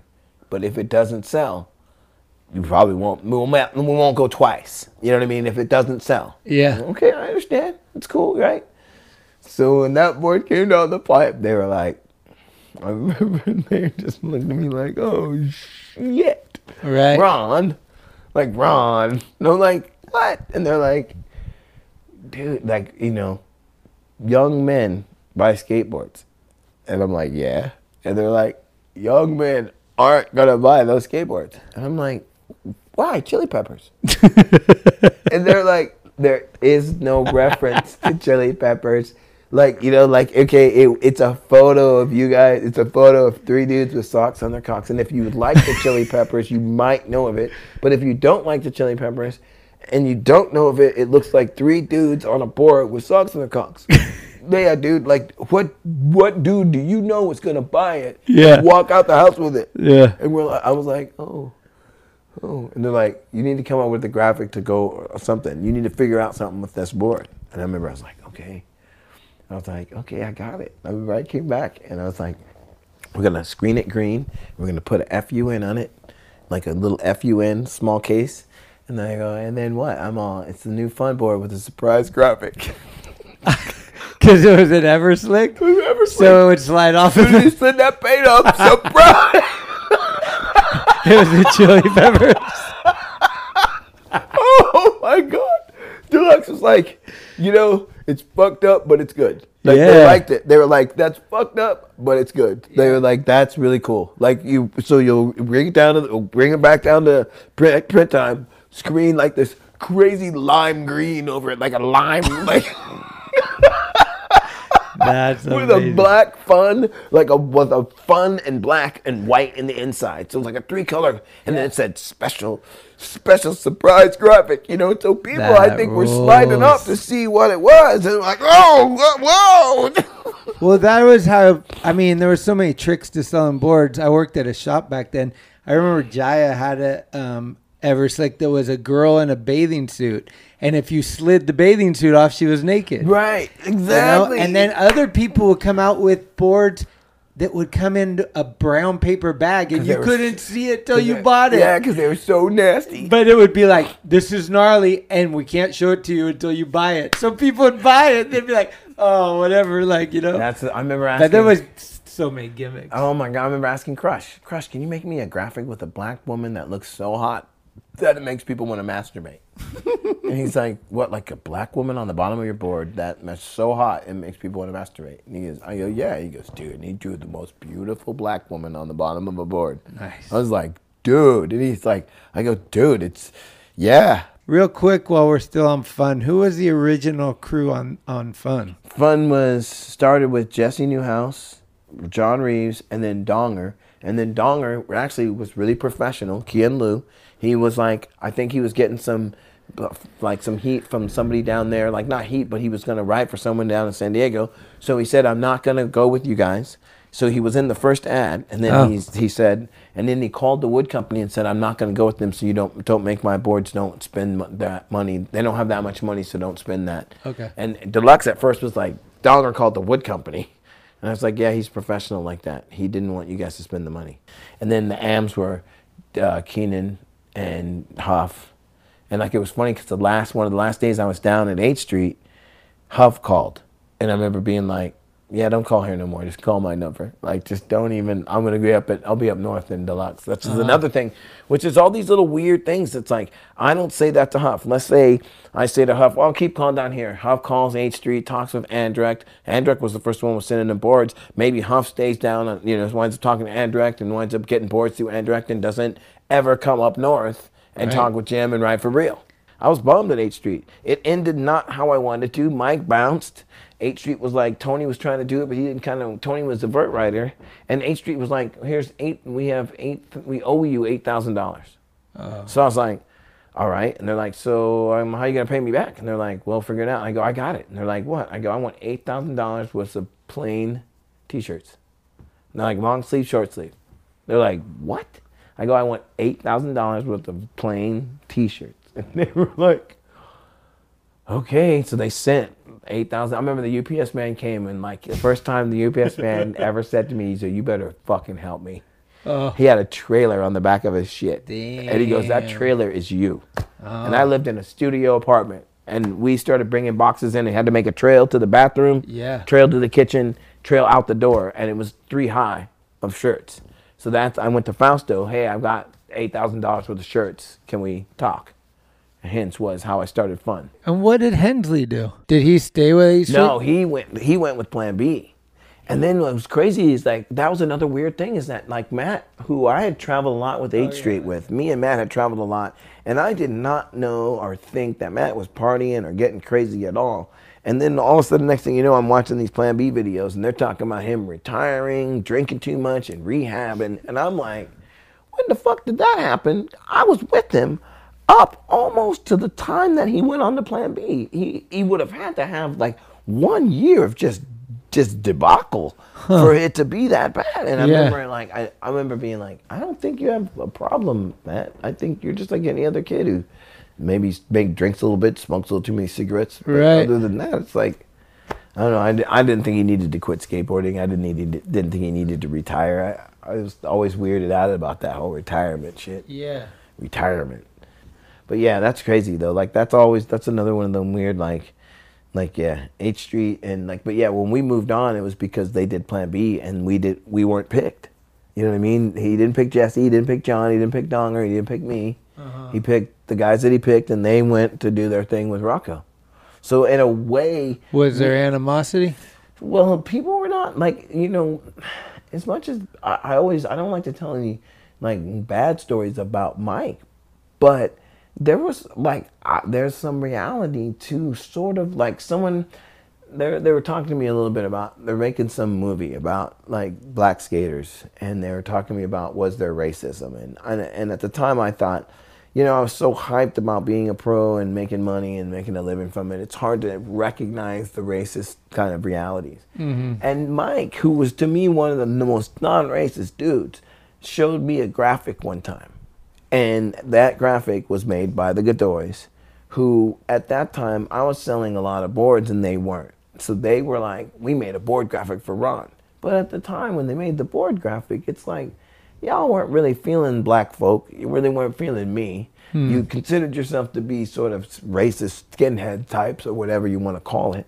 So you made a ba- graphic that had a teddy bear on with a nail in its head and a doll on a noose, or maybe one of the two, something like that. And I remember being like, "Ooh, I, I can't, I can't have this board," you know. Yeah. And like the woman that I was with was like, "If you have that board, I'll split up with you." That's crazy. That's like noose. And I'm like, "Yeah, black people and nooses? No, man." No. And somehow Mike showed me the graphic and was like, kind of conveying to me that this was a sample. And it wasn't until years later that I went, if I knew more, I would have been like, fuck you. That's a completed board, and you have a thousand in a warehouse somewhere. Oh. So you show it to me, making me think it's a sample. That's where the racism comes in. You show it to me and not are not honest with me and say, "Look, dude, we have a thousand of these in a motherfucking warehouse." Right. You could say that, which would be okay. At that point, I might be bummed, dude. I don't really want that as a graphic. But at that point, what the fuck am I gonna do? Right. So he shows it to me, says, I come back to him, dude, please don't make that board graphic. I don't that doesn't represent me. He says, Okay. Another lie. And then, well, the board sends, I never see the board till twenty five years later on eBay where I see the board and I see a bunch of the boards. So then I realize that they made a bunch of the boards. So I go back to Tony Bag like, yo, dude, really, dude? I didn't even want that. And it, now I see it on eBay and people are selling it, and it's like, ah, it's kind of weird. But that's kind of how you had to deal with a lot of the weirdness of like, was it racist? Hell yeah, it was. Yeah. Was Mike racist for doing it? No. What Mike was was trying to get companies to make it. He was trying to make a graphic that sold. His Godoys that did this graphic for him, and they were so stoked they probably made it without even thinking about asking me. Right. But then at the end, when they came to me and asked me, and that's not what I wanted, then they okay. If they're down for me, they would paint over those graphics and start something else. But they were so into making money, they just sold it to a place that I never saw. Maybe they sold it to Europe. Maybe they sold it to some place that I'd never be to go to. So, and so at the end, that was sort of a tinge of racism. Yeah. But the tinge of it was enough to make you go, like, God, you guys, come on, guys. H Street had some H Street great times, amazing travel, amazing amount of times, amazing things to do. Saw so many amazing things, Great but also saw a lot of like, whoa, this is the real ass world. When you know when you see the company split up and stuff, you definitely realize that when you have something good, it's sometimes short lived. You know, for as long as you think it is, it's quick. You know, we Yeah. started in '87, and I would say by 90, 91, that shit was over. You know, from 87 when I turned pro with it to being, you know, hello, this is George. you know, three years later, it's in the can done. Dudes were like on established companies and there wouldn't be there one, like there wouldn't be one the next day. And you'd be like, what happened to those people? Like, what happened to all those guys that wrote for that company or whatever happened? So you even had that shit. You had like ships sinking in the midst of people's dreams being faded in Right. the early 80s and, you know, early 90s. Which now it's like, it's a rare thing, but you see like, you know, companies coming up and turning people pro, and you're like, I never even heard of that company. Like Jim Thiebaud called me one time, 7:30 in the morning, and he's like, I don't have very much time, so give me 10 minutes to rant. And I said, rant on. And he said, How come there's not a Ron Allen website that you can find out everything about Ron Allen? I want to know about what you're doing. I'm like, Oh, we working on it. Work in progress. It's called the the Life of Fun. Ron Allen, and it's like all this website with all my music and my skate Sick. companies and all that stuff. But it was Jim who was the catalyst to call and ask about that because it was like, oh yeah, Jim, fucking yeah, what am I doing? Well, you've Like- known him for years. Yeah, he's that guy is amazing as far as like electricity. He reminds he's like going to New York. Hardest worker in skateboarding. It's like he Yeah, might he know. is. Yeah, he reminds me of going to New York. Like you go to New York to get electrified and get pumping and get ready to go out. again. Yeah. And like you talk to Jim Thiebaud to get pumped to go out again. like Right. It's like you go to New York, spend like five days in New York, and you leave New York and go, "Fuck, I'm so glad I don't live there." But fuck, it's great being there, seeing what I saw. I'm out. I'm not dead. I'm not jumped. I still have my. All right, cool. Jim is just like New York. You see him, you're like, whoa. He says the coolest things to you. It's like the dopest things that make you so excited. And then when he leaves, or you're done talking with him, you're like, oh fuck, I'm so excited. I, I like I want to go get it. I want the whole world right now. You know, it's like. But that's like that's Yeah, why it's cool. skateboarding is so cool. Stoked to my whole new like. Carl sent me some shoes, and I'm excited because Huf was ending up his shoe thing. Because at the end of this year, and I've been getting shoes from Hub for the last five years, and it's been so cool. And then I'm a you know older man here, you know, and having these opportunities to get shoes and keep keep it good for my feet Yeah. is like really amazing. Like Oh, I'm so thankful. Like I'm and like I know like they could they could care less whatever, but I'm so like fuck, dude, thanks so much. Yeah. Like I'm putting together parts just because of that, and like Well, I'm sure you're a huge inspiration for someone like Carl. oh I mean, I hope. you were one of the first street skaters. There was not too many black skaters at the time. Yeah. If I mean, Peanut Brown maybe. Peanut was around, Camden Scott, Oh, San Camden. Francisco. Yeah, absolutely. But I mean, you've paved some fucking serious ways for some of these kids today that.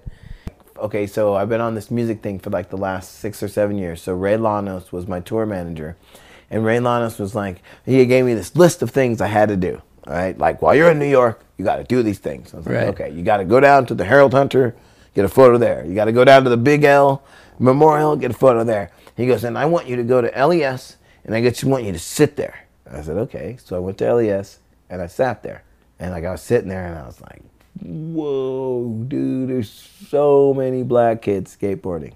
Yeah. Like so many. Like that day, there was like at least 50, 60 black kids skateboarding. Uh-huh. And Ray came, tour manager came, and that day he introduced me to Skater of the Year. Tyshawn. Yeah. And Tyshawn says this to me. He goes, I didn't know who the fuck you were. Sort of like Ray was like, this is Ron. He's like, like roots. He's been around history. He's historical, right? And Yeah. Tyshawn was like, yeah, whatever. He didn't say whatever, but he's kind of like, yeah, whatever, dude, right? Yeah. And then, at like I saw him later after all of the skate of the year and everything, and he like Tyshawn was like, "Yo, blood." He goes, "I apologize." I was like, "For what?" He goes, "The day that I met you in, at at LES, I didn't know who the fuck you were." And he goes, "And now I I goes, I'm standing on stage, you know, I'm skater of the year." I'm like, "Yeah," and he's like, it's like niggas like you, like, and I'm like, nah, nah, blood. Niggas like you, like you, they ain't got. It's like he was, I, he was really nice about it, but his mentality to me, I was like, nah, Tyshawn, man. Like that, that day I met him in LES, I could tell. I go, this kid's a fucking rad skater. I wonder if this kid is rad, as rad, is as rad as his attitude is. Yeah. And he was. Sure. So it, for me, I, I'm give me the attitude. I love it. That's something that we gotta continue. We gotta con- like rad people, like rad skaters. It's not about so much respecting what older dudes do, but almost kind of like being like, yeah, whatever. Because you like Jim Thiebaud explained this to me. He goes, "Did you really give a fuck when you were their age?" No. That's what keeps it moving forward. Yeah. Cause you, cause you're not, you're like, I don't know who fucking Ron Allen is. I don't have to. But also, when you were doing it, there wasn't like nobody was already doing handrails no. or big ollies and shit. So you could, there was no one to not know. Right. You were a pioneer. I would never argue with Jim. I, I respect him a lot. But I do think that you need to have attitude in skateboarding, absolutely. But you do need to have respect for these guys that like fucking made this thing so available for everybody. Well, and I, I think I, you know, and I appreciate, I appreciate that. I, I just don't. I, I'm a workaholic. I think, and I think that I never looked up from the foxhole of skateboarding to go, like, oh, we doing good.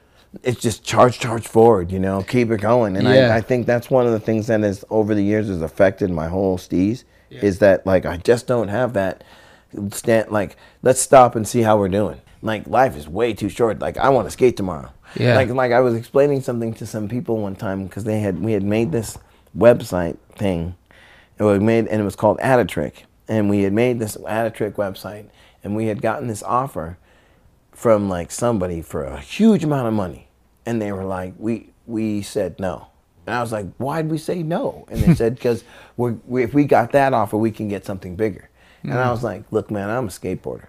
And they're like, and I go, so like, let's say you, all four of us are walking down the street, got our boards, and we look over a fence, and there's a fucking empty pool.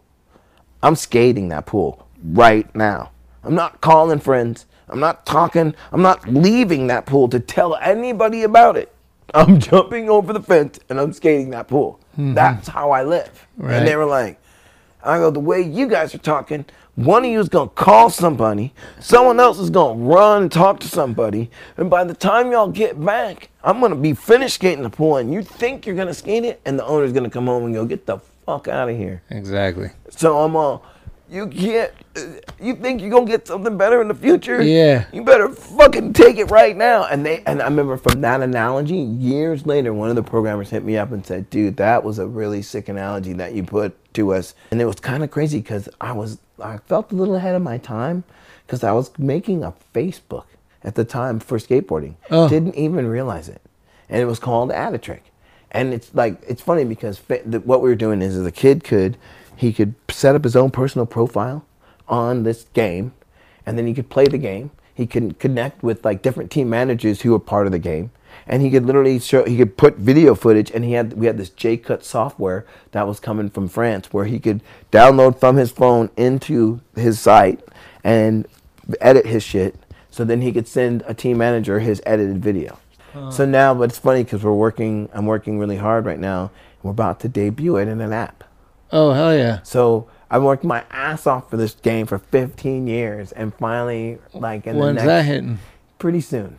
For me, I'm a come up kid, but it takes a long time because I have so many ideas and I want to do so many things. Mm-hmm. and so it's like sometimes, I'm, like you know, it's really been people that like kind of made me sort of like design like what do you want to do you know? Right. Uh, you know you're doing the music now you're doing the art now you're doing the board companies what do you want to do and i'm like i want to do them all okay so let's get these figured out so that Yeah. you and so at this point but i'm even i'm even crazier because i've now i'm doing a i'm there's this thing called finding a line which i'm part of which i'm going to do a finding a line in oakland and finding a line is jason moran the piano player who loved the blind video when he was a kid watched mark gonzalez's part got him into jazz so now he likes to play his piano and have a mini ramp so people skate while he plays piano to people skating No way. yeah, and so we've done it now. We started in San Francisco. They did one in Miami. I didn't go to that one. We did one at the Kennedy Center in D.C. for 12 days. And then we pulled off one in Michigan, University of Michigan, Ann Arbor, 35,000 people, crazy. So Jason Moran says to me, you want to do, we should do one in Oakland. And I go, are you challenging me? And he goes, well, it's a challenge. And I said, okay. And so I started that project about a month ago. Had to go through all these different parameters, talk to property managers. And so finally I got the gig. I literally got the space. So it's at this place called The Hive on Broadway. I have a meeting with Uber and I have a meeting with Pandora and I have people at Pandora, which I didn't even know, skaters that are in the upper that would love to talk to me about it. Okay. So it's like, what? I, I got a guy at Pandora too. skateboarding is is changing the world and it's changing us as humans because we even though like for instance i know someday i'm not going to skate but until that day i will have this mentality Right. and even the day when i stop skating i will still have this mentality which it's like i remember like i love the girl chocolate video with them as old dudes Oh yeah. that shit was to me That is Yeah. the uh, like they took a slice out of the life of most of us as older two people Yeah. Wheel- wheelchairs Yep. and jumping downstairs and just being like having Mark Gonzalez fix you up at the hospital is that's one of the funniest things I've ever seen. But that shit is that to me is like I love skateboarding because of that. Someone said to me they're like oh you know talked about Jake. And I was like I love skateboarding because of Jake Phelps. And people are like but he never was nice to you. And I go I know. And they were like so, but why do you say that? And I go, dude, and skateboarding, one of the greatest things about skateboarding, for as much positivity that you get, you also realize as a human being, you need some negativity. You need somebody to like get under your skin. Because if there's not anybody to get under your skin, sometimes you're complacent. Oh yeah. And that complacency can get really bad. The more, you're, the longer you're complacent, the worse it can get. Well, the So- guys that walk around in life that just have a bunch of yes guys with them, those are all the shittiest dudes. Yes. You know, like, you need somebody to challenge you and- Jake Phelps Yeah. always would challenge me, challenge my mentality, challenge my skating, challenge my physicality, challenge my age. Mm. Ch- And I like I feel like when he passed, like people were like, "Oh, you know, Jake left," and I was like, "Jake." I'm I'm bummed. I know Jake's in a better place, but I'm bummed because Jake was my antagonist. I'm on. We see each other, and he'd be like, "Fuck you," and I'd be like, "Fuck you," and people be like, "You guys don't like each other." Oh, we love each other. Yeah. I, we'd say that. Oh, I love him. Yeah. But, but you just said fuck you to him. Right. Yeah, but there's love in fuck you. Have you ever seen the fuck you sign that says fuck you, all the different variations? Yeah. Fuck you. It says fuck you, love. I just saw that. Um, have you seen that movie uh, uh, NSF? It's uh, the Last Black Man. Oh, yes. So their whole thing is you can't hate it unless you love it. Yeah, that's you their hate whole. it unless you love it. Yeah. That's- you can't because if you hate, if yeah, you if you it, didn't love it, you wouldn't hate it. you, and you wouldn't be here. Well, that's the thing about 2019 that kills me is the the everyone's a critic. I mean, fucking. Well, you know what though, but that's why everyone's a critic, because at the end of the day, like, see, I'm on some weird fucking spiritual thing, but at the end of the day, we we as a people really need to learn to love ourselves, and that's kind of why we're critical. It's easier for me to sit in a house and critically put down somebody else and say something ill, for it is a lot harder for me to go, wow, that's amazing and that's dope. Simply for the fact that if I'm aesthetic to what that person's doing, I'm actually I'm actually recognizing them in a world where we want to be seen and we want to be heard. Most of us, Yeah. Uh, most of us, their criticisms come because they're not feeling like they're being seen and they're not feeling like they're being heard. Right. So they manifest a negative view of themselves enough to speak from that. If there were people telling them, hey man, I love you, man. It's all good. You are involved. If you're a skateboarder, you're involved. Why? Because you're a skateboarder. There's not a bunch of us on this fucking planet. At the end of the day, you know, you're a rare bird. Right. You know, like just because it's Insta doesn't mean everything's Insta. We had when we were when we were in kindergarten, they were giving us rugs to sleep on and shit. You know, there was a little part of the day we always took a little nap. You know what I'm saying? That's and like we point. grew up in a nap society. Yeah. Yet now we're we're like, oh no, wait, gotta go, gotta I'll go, sleep gotta when go. I'm dead. Yeah, sleep's the cousin of death, bro. We're Yeah. not going. And It's Yeah. like no, no, no, no. We can take our time, and I I think we've lost that a little bit. I just noticed like a lot, like I've noticed a lot of people don't follow a lot of rules nowadays. Like it's like just don't even. It's like like and I'm not even a rule follower. Like a skateboarder, I don't really follow rules. I jump over fences and skate shit. But I'm like, there's some things that are just practical sense shit that you're like, what the fuck is going on with people, man? Like. Exactly. Like, what y'all like? What's all your practical sense? Like, it's like a, like you know applied science of the brain. Like, what's going on? But I I don't know what it is. I and I really wish I did. Like, uh-huh. I I think I'd be a millionaire if I could figure that one out. You know. But I but I, I think but a lot of it I think I think a lot of it comes from people not skateboarding. Mm-hmm. I think that we live in a world a little different if everybody rode a skateboard. I think so Yeah. too. Just- For sure. because it makes you believe that a it gives you confidence, but it also sucks your confidence right away when you think and, you're. and that doesn't include the motorized version or the uniwheel or any of these other things that are rolling around my town. Those, are not things- skateboards. no, Let's those- push people. yeah, and those things to me, that that little singular roller wheel, I'm gonna uh. let you in on a little secret. Those little niggas, those those niggas. Is, look, you're on something that's a singular wheel, and you're doing like it looks like you're doing 35 to 40 miles an hour on a sidewalk.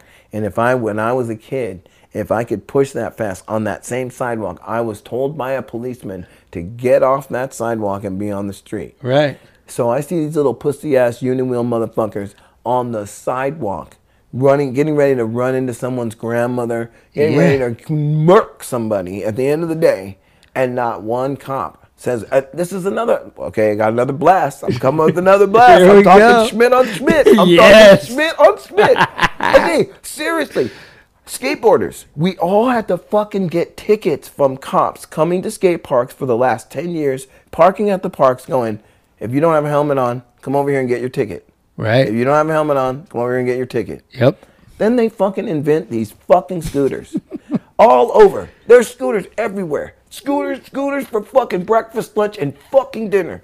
And not one motherfucking person wears a helmet on that. And Yeah, they don't know what they're doing. Yeah, yeah. Okay, so they jump on a scooter without even any kind of knowledge. No and there's balance. Not a helmet that is connected to that scooter at all. It makes no sense. It doesn't. It, it's like okay, so when I had no helmet and I'm at the skate park and you're giving me a hundred and fifty dollar ticket because I wasn't wearing a helmet at the skate park.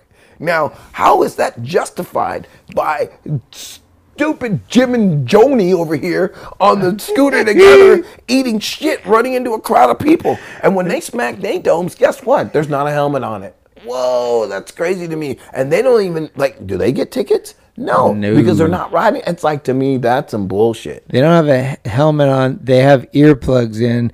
And my theory is if we had a suit on and carried a briefcase, we wouldn't have got pulled over. Oh my God, huh? Skateboarding. If we would have had a suit on, and Yeah. I, I- we would they would look at us. Look at that guy with Oh. suit ties. He's riding his office. he works at Google. Yep, he's riding to his office. He's Yep. a newfangled guy.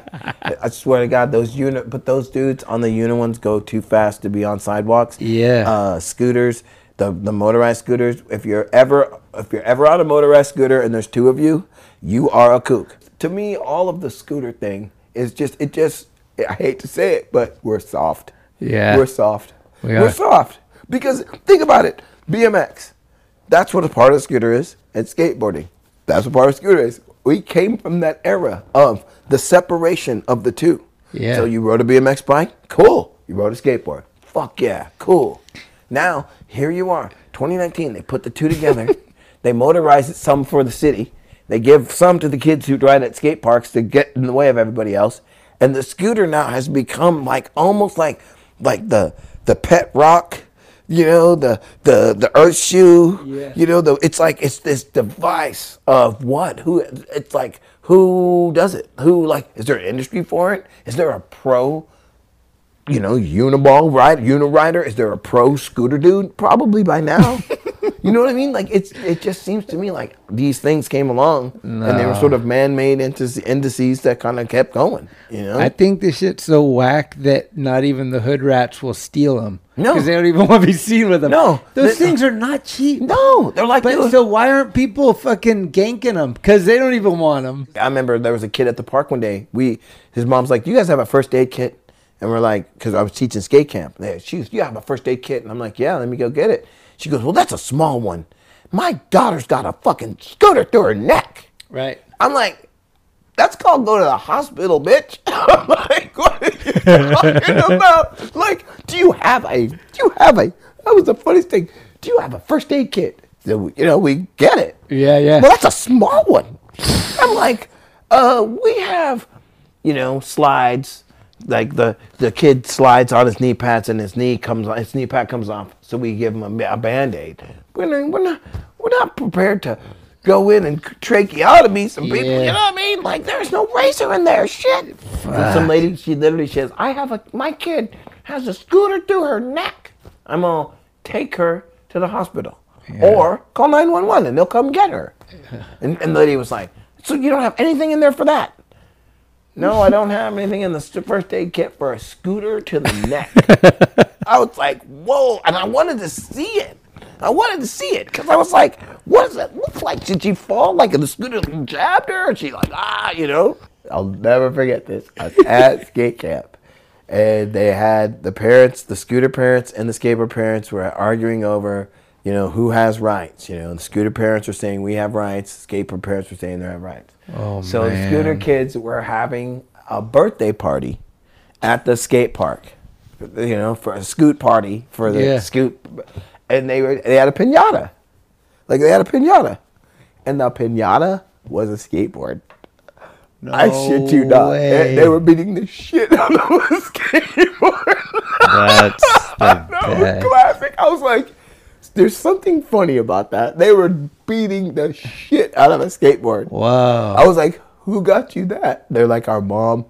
Well, I don't want to take too much time. We're kind of winding down here. I could talk to you forever. um, I did want to cover a couple of things real quick. Okay. Um, we didn't really dive into the ADI too much, and you got to um, work with Fausto before he passed. Mm-hmm. And one of the big things that um, came out of that was your graphic with Dexter Woods. Oh yes. That was pretty hot topic at the time, and uh, I just wanted to see if you could educate the people about who Dexter Woods is and why that came about. Dexter Woods was the lead of the San Francisco chapter of the Black Panthers. I think one of the things that people don't realize is that the Panther Party had chapters, so there were people all over, and he was called the communicator. He would always make sure that people knew what was going on in San Francisco with the Black Panthers and connecting with the people in Oakland. So I was one of those like Ali Asha felt like I was kind of like that myself, communicator. Wanted was going to San Francisco, but would always be back in Oakland. So that Dexter Woods kind of was like my sort of like part of that play in a sense of like being in Oakland, but yet spending some time in San Francisco at Deluxe, always kind of keeping it kind of righteous and real, uh-huh. but always in the sense like American Dream changed the changed the way skateboard companies talk to their people.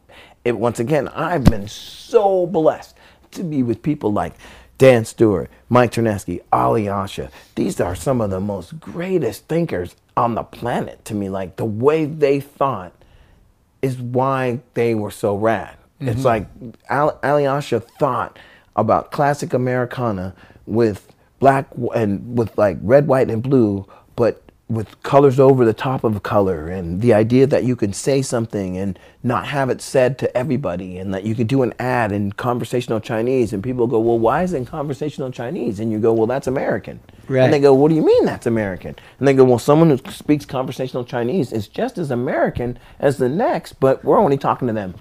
Uh-huh. And then people were like, they're like, "Why are you doing that?" And we're like, "Cause we're we feel like your your industry speaks to the middle class white suburban kid who lives in maybe Walnut Creek or Concord, Yep. and is going to buy boards, and you've already got a fan, but we're going to talk to the kid who who's maybe he's Chinese and he lives in mainland China. He likes skateboarding. So we're going to take this skateboarding and talk to different people within the framework of that skateboarding mm-hmm. because we, you guys don't. We found that gap there. When Mike Tyson at that time was biting off Evander Holyfield's ear, he was on our graphics. We were just really, we used sueños, we used Latino, I mean, with Spanish terms. We were really thinking about the idea that skateboarding wasn't just these poor white kids. Yeah. Talk to everybody. What years was that? 95 and 90, like 95, 96. Oh, those two years. And then it was it. what happened? Deluxe did what anybody else would do if you had a company. They were like, we were getting spread too thin. Uh huh. They were getting spread thin. Was Rasa Libre still there or no? I think Rasa was still around, Stereo was still around. They were just Oh. getting spread thin, and they Uh-huh. were like, "We want to pull it back and take care of our baby. We want to take care of real. We Yeah. want we, this whole thing would not be without real. Right. And we're over here forgetting real. We Right. got ADI popping off. We got Stereo, Yeah. Rasa, Anti-Hero's kind Anti-Hero. of getting. There's some rumors about Anti-Hero back here, and they were like, no. Uh-huh. Like, and then we, you know, we, we did some things that were probably not good for when when you're dealing with a distributor, and these are things that I learned back then. You really, it's almost like a record deal. You got to work with them. You can't work against them. They cannot become the person that you go against because Right. it doesn't. That, that you need to work and, and make it copacetic. It needs to be cool. It's like what you're saying about I'm going to work hard. If you make it tough, the the distributor can make it tough or they can make it easy. Yeah. And and I at the time I didn't understand that and kind of had some clashes and stuff. And I you know at the time I didn't realize you know at the time you I should have really looked at the distributor of like being something that gave us life again. And at the time I think when it was all said and done, like that's when I really learned. That's when it that's when when it's said and done. 96 when it was done for me. And I remember like okay I left Lux and there was nobody calling and there was nothing happening and skateboarding was over. Like, what do you do? And I remember then my friend Quasi came out too and I was working at this place called Urban Ore. My friend Quasi's like, You want to do a company, skateboard company? We're calling it Heaters. And I was like, Yeah, sure. And then like I wind up giving them so much consulting and telling them so much, they're like, you're fucking part of this. And they're like, you're part of this, dude. I was like, what? They're like, you're an owner. We're going to make you part owner and all this. And I was like, okay, well, first thing to do is, first thing I'm doing as the owner. And they're like, yeah, separate the bong company from the fucking board company. Uh-huh. They're like, what? I go, you guys make bongs and you make boards. it's too different. It's too different. You got to separate. And they're like, oh damn. They were all stoked because they were like, dude. I was like, yeah, you got kids buying boards. You don't want kids, moms seeing bongs with porn stars. Right. They're like, oh my god, Rod's like, he's so smart. That's so rad. uh, good friend of mine, Tim McKenney. He he Tim! he he he, he texts me almost every day. Oh. and he's he's fired up on skating again, and he's just like, Oh dude, blah blah blah, and he's like. If you interview Ron, you have to ask him what was heaters. Skate team in Oakland, he left every message with heaters, not guns, but skateboards, Oakland style. Yep. Haters. yeah, Dude, that was crazy. Yeah. That was some really like heaters was like we we just didn't real like once again it's like we got so far so fast so quick and had such a great idea and like I was just like I was at that time I was kind of like coming back to the industry you know uh-huh. I was like I'm trying to have a company and Yeah. I don't care and two for two it's 2000 1999 2000's uh-huh. coming I was watching a business newscast and they said 2000 means two for 2000 and I was like, two for 2000? Two, what would be two for 2000 in skateboarding? I was like, oh shit, you could put like a CD on a board. Right. So the kid gets a board, but he gets a free music. Right. And then it got like so deep. Like you could get a wand, and you could put different like songs on the wand, and then you could sell the position of the song on the wand to different bands. Oh god, I was like, so and then it, and then it, Panasonic hit us up and was like, "What's your market share?" And at the time, I didn't know what the fuck what a market share was. I was like, "I don't know." Shouldn't have said that. They didn't want to fuck with us at that point. There's just so many things like that where you're just like you really you realize that you were on the ground floor of some crazy shit, but you didn't know what you were doing.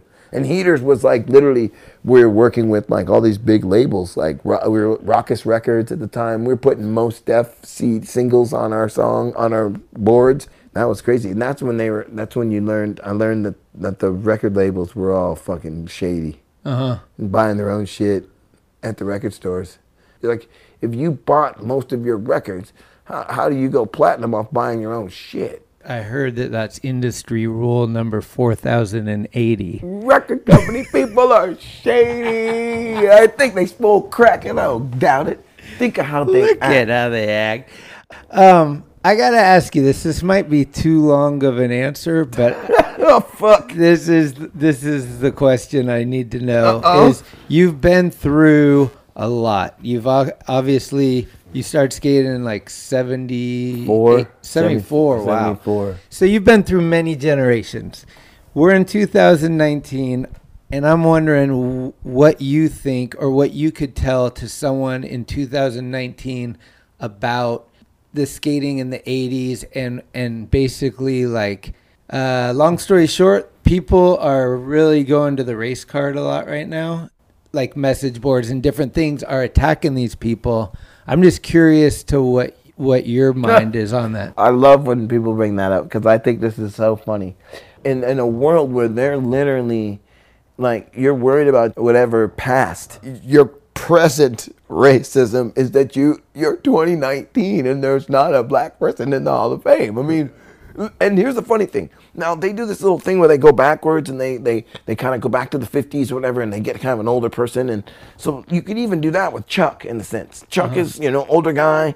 He's been the soundtrack of, of our of our fucking lives. On. top of the fact that he was the first black man on the cover of Thrasher. I mean, if you if you just eh, eh, to me personally, being the first black man on the cover of Thrasher went a long way for me as a black kid. I showed probably everybody in my school. My parents saw it enough. They were like, "Okay, him and you, the only two people that skateboard. Great. No, this is this is we're coming. Look at us. We're on the cover, right?" And then his music, his music, power videos, everything Mm-hmm. Oh, yeah, that I've heard from him, everything. I've, and it's like Hall of Fames are because of of what we think of as being legendary. I think we do it in sports.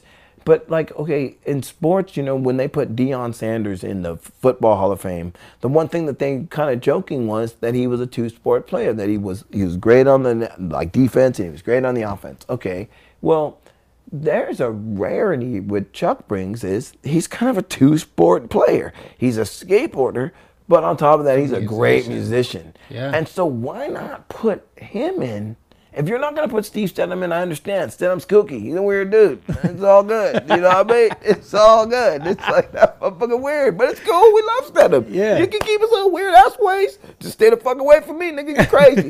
but that's all right. That's like, over here in that category. Put him over there, Stedham. You're over there with your never giving your contest winnings to people. Uh, do your thing, bud. Niggas down on buses. Cool, bro. It's all good. Stedham, Stedham has got to get in there. Even, even uh, the Stedham. But at the end of the day, really, Chuck Treece needs to be in the, the Hall of Fame, and it makes me mad almost that you like Marty Grimes, part of Dogtown. Yeah. Uh, only black guy, part of Dogtown. Hello, you, and, and yet here we are in 2019 in the Hall of Fame of of this thing that we love to do. We don't even represent it. And I was like, don't let Ron Allen make some money. And they Yeah. said, what do you mean? What do you? Because I will make a black Hall of Fame of skateboarding. But who started this Hall of Fame? See, that's the who are thing. these guys that are picking this? That's what It's I'm like, saying. It just seems to me like I don't really believe in Hall of Fames in the sense of it. But if you're gonna have one, and you you should represent everybody. You should you know you should represent women. They have women in there. That's good. They they Peggy Oki and Mm-hmm. the lady who was on the cover of I think Life magazine. I, I remember Oh, yeah. they they've done some inductions for them. Patti McGee. Pa- yeah, Patti McGee. Uh-huh. They've had inductions of you know Latino men. They've had Asian Yeah. men. Every, and yet, when it comes to black people, and they and this man Bobby G called me up one night and he was trying to talk to me about he had heard that they had some uh, Hall of Fame vote that I was in, and I was like, uh, I won't go. And he goes, You won't? I said, Nah, I won't go until you put Marty Grimes, Steve Stedham, until you put those three dudes, until you put until you Chuck put. Chuck Treece, Marty Grimes, and Steve Stedham. I will not accept any Hall of Fame. And they're like, and he's like, Why? I go because they, to me, deserve to be before me. And it's like I'm, I, I couldn't do it. I go, I would stand up on stage and give them my trophy. Yeah. I might even bring a jigsaw and cut it in three, so that they each one goes to each dude. Because to me, one of the things about Ron Allen that I'm all all all through all the stories and everything, man, I'm fucking still having fun doing this shit, man. yeah. Fuck, that's what's so crazy to me. Like it's still like I, I'm 56 years old, going, fuck yeah. I landed a trick the other day. It was like barely like I landed a trick the other day that the filmer called me up the next morning and was like, I can't fucking believe you did that shit. And I'm like, I did that shit. And he's like, fuck, dude, you're 56. And I'm like, I know, dude. Isn't that crazy? He goes, would you think that, he goes, when you first started skating, did you think you'd be landing tricks like this at 56? I go, I didn't even think I'd be skating at 56 when I started. And now here I am. And I, I'm like, Absolutely. we have no, fu- we don't know what our future is going to be when it comes to that. We have Yeah. no clue. And that's what, but I do like that. I do like the fact that at this age, there's such a reality of that it's not over until you decide it's over. Mm-hmm. Still. It, and that's, I'm telling you, like all these other sports, they be fucking it up. You Yeah. know what I mean? Like they be like seriously fucking it up. Like, Well, that's kind of what I wanted to kind of end with is you keep yourself in fucking really good shape. What are your what do you do? Like what's your tips for somebody getting older to keep it going? smoke hell of weed. Like do you do yoga or I work out or jog or Uh-huh. do yoga. Definitely yoga helps. Um, I do 100 push-ups every day. Oh, okay. I- you eat I- meat and everything? I eat everything. Like you know, I'm always like I'm broke skater sometimes, and like I'm trying to stay away from sugars. Like you'd see honey in my coffee, and like Mm-hmm. just there's like there's seven different um def- like there's like seven different things that you can use to keep you away from cancer. And I'm not trying to like advocate them, but I think it's like garlic, pineapple, ginger, you know, those types of things. I keep those in my diet. Like I'm kind of hyper, you know, and I think people think that the hyper is based off of drugs like cocaine or uh-huh. speed or something, and they don't realize that my parents, when I was a kid, my parents had like they had choices. They were like, you know, we could give him Ritalin, you know, we can give him the drugs that the teachers say that'll calm him down, or we could say nah, but we can threaten him. So my parents would be like, if you fuck up, we gonna give you them drugs. I mean, no. They're like, we're gonna give you some Ritalin. Oh, no, you know, and I'd be like, no, I don't want no drugs. They're like, well, then you better, better, you know, straighten up, fly right. All right, cool. Because in the Central Valley, there's been like really cool things like that, and then there's been really uncool things. Like in the city of Taft, they put out black people, took all their fucking stuff and took it to the freeway. Whoa. So it's time for you to leave now. Like two families. Where's Taft. that? Taft is like a little town right before you get to Bakersfield. Like Wasco area. Wasco, exactly. You heard of the Wasco clown? What's the Wasco clown? It's some dude that dressed up like a cla- clown and hung out in Wasco at night with like uh, balloons. And then all of a sudden he had an Instagram and it was like this mysterious dude that no one knew, but if he was freaking out everybody. There's a documentary about it. It's insane. Oh my god! Because okay, And there's a gnarly prison like right outside of it. I used to take the bus. I used to take the fucking G Dog to Wasco to like go to Santa Barbara. Okay. And the bus would drop you off like at a four wall cinder brick. Like there was no fucking bus terminal. It was like a four wall like cinder brick walk, like a little hut. Whoa. And then you'd wait, and then the other bus would come. So as a kid, you know, going back to UC Santa Barbara, Uh-huh. I'm sitting at this bus thing like fucking whatever, you know, and I look up and there's this fucking clown dude that you're talking about. But he's hella far down the road. Like he's not close, but he's hella far with holding balloons. No Way. And I'm like, wow, I gotta go back to college. Like, I'm going back to college. I gotta tell my friends about this fucking clown thing. And then I told people, like, oh, dude, I saw this clown. He had balloons and stuff. And people are like, you're you're tripping. There, no. And then now you're telling me the story, and I'm like, oh my god, it totally fills my Wasco story. Like, oh my fucking god, that is oh, so yeah. crazy. That is crazy. And then there was the Golden State Killer that started from Visalia. Yes. Yeah, so there, I mean, that, that area is pretty fucking Well, because it's legendary. okay, because the- it's nothing out there. You know what I mean? Like, I just trip on the dude that works at the gas station that's like 90 miles away from anywhere. Like, okay, it takes you an hour and a half to drive here if you live in the closest town, and then you're just out like, You're just seems ass crazy. out, and you're like, like, okay, we went to Greenfield like that. Uh huh. Skate park there in Yeah. Greenfield. with a clover bowl. Yes. Yeah. And like, like it was like, whoa, no one's here. Yeah. And so we went to the local restaurant. No one's there. Then we went to the hotel, spent the night, got up, went to the coffee spot. No one was there. And then I asked Lenny, "Where is everybody?" She goes, "Oh, it's a farm town. It's a it's a farm worker town, and there's nothing to farm right now." Yeah. I'm like, what do you mean? She goes, like, if there were, she goes, if it was in season, this place would be like raging. I used to go down there a lot because I worked for Think, so I would go meet Jesse Paez. Um, We would go to Hanford. Okay, that's a good park too. Yeah, dude. So first time I ever met Jesse was at Hanford. Me and Pancho Moler went down. And Pancho knew him already, and I was like, sick. I knew Jesse was a rad skater, but I never got to meet him. We went to Hanford, and he just fucking put on the the demo. You're just like, this dude's the baddest dude Oh, ever. yes. Like huge tray flips over the hip every time. Like he just had dial front side flips and just skating strong and power. It was sick. But yeah, I've been down to that area a lot. and- That's so rad. I grew Yeah. up down Orange- by Visalia. Orange- Orange- Orange Cove, Yeah. Visalia, And there's that huge uh, handrail in Fresno that uh, Ryan ground that's like kind of circular. Oh, that's a, it's at the city hall there at the, Yeah, it's at the I think so. municipal building, something like Uh-huh. that. Yeah. Yeah. Fuck yeah. Dude, I just looked at a crazy handrail in this in this. I went, my girl was like, "We gotta go to this rose garden," and it's like a fifty stair handrail, and it's fucking long. I was like, "She's like, are you gonna do this?" And I was like, thinking about it, and but it's crazy. It goes duh, and then literally, right in the center, it dips down Oh. and comes back up. Oh. And I'm like, God, that just makes it even sicker.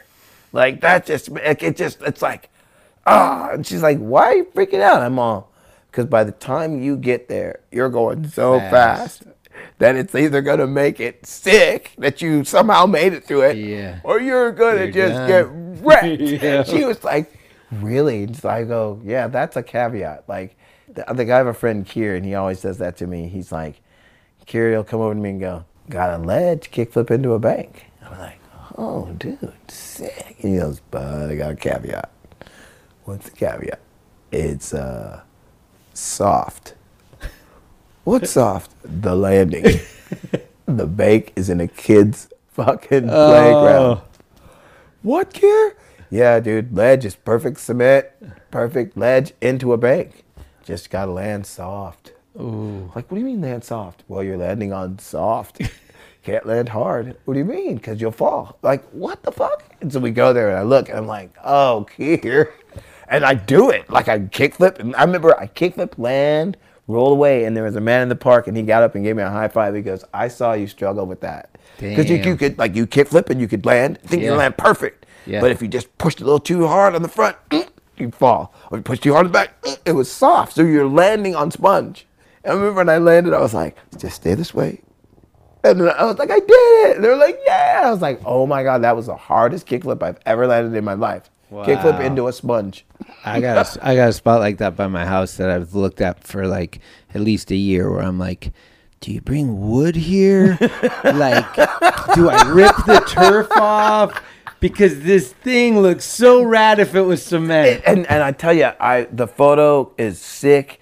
It's my friend Kier shot it. Robert is literally filming me. Like so, my friend Robert's filming me, and Kier shot the photo. So that's like even like epic because those are the homies that film me and stuff. Yeah. And so, and I'm like, damn, dude, that was really like.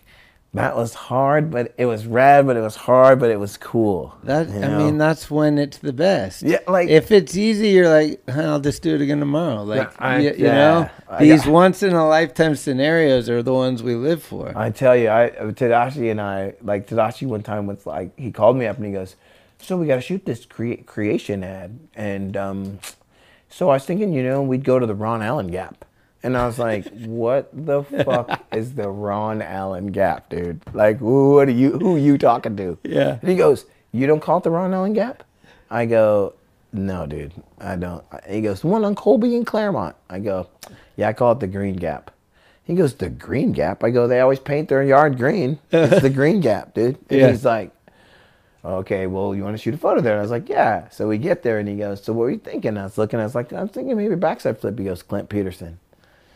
I was like, okay, frontside flip. Said somebody else's name and said, uh, I mentioned like three or four more tricks, and he kind of knew every trick that had gone over there. I was like, ah, fuck. So I was like, okay, well, I got a trick for the thing. I was, I was fucking gonna late shove it. He's all, you gonna late shove it the gap? And I'm like, I'm gonna try. So I get back in the street, fucking charge, charge, charge, try to late shove it. Tadashi, after 150 tries, Tadashi says, You've tried 150 tries. I said, I know, dude. I'm like sweating, just like wet, sweaty. And Yeah. he's like, You don't have to do this, dude. You, it's cool. And like I kind of go, dude, I, I don't know what the fuck's going on. Like it's a trip to me because I'm just going way too fast and I'm flying way far over it, and it's just not what I'm used to.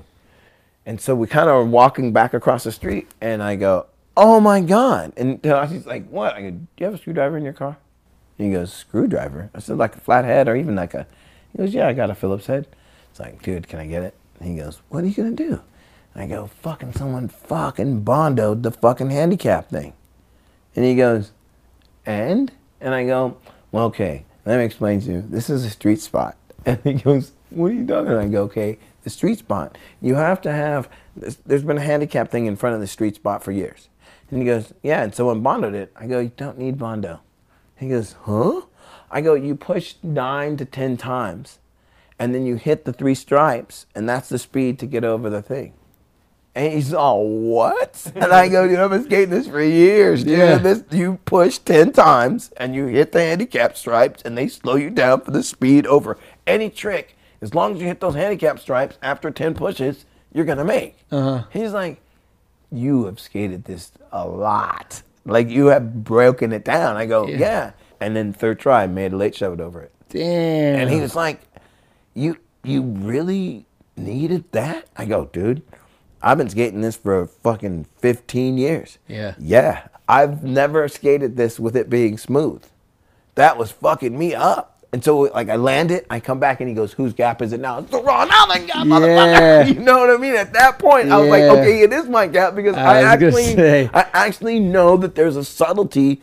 Someone, whoever bondos it, makes it so you can start dead in the middle of the street. But who can start there?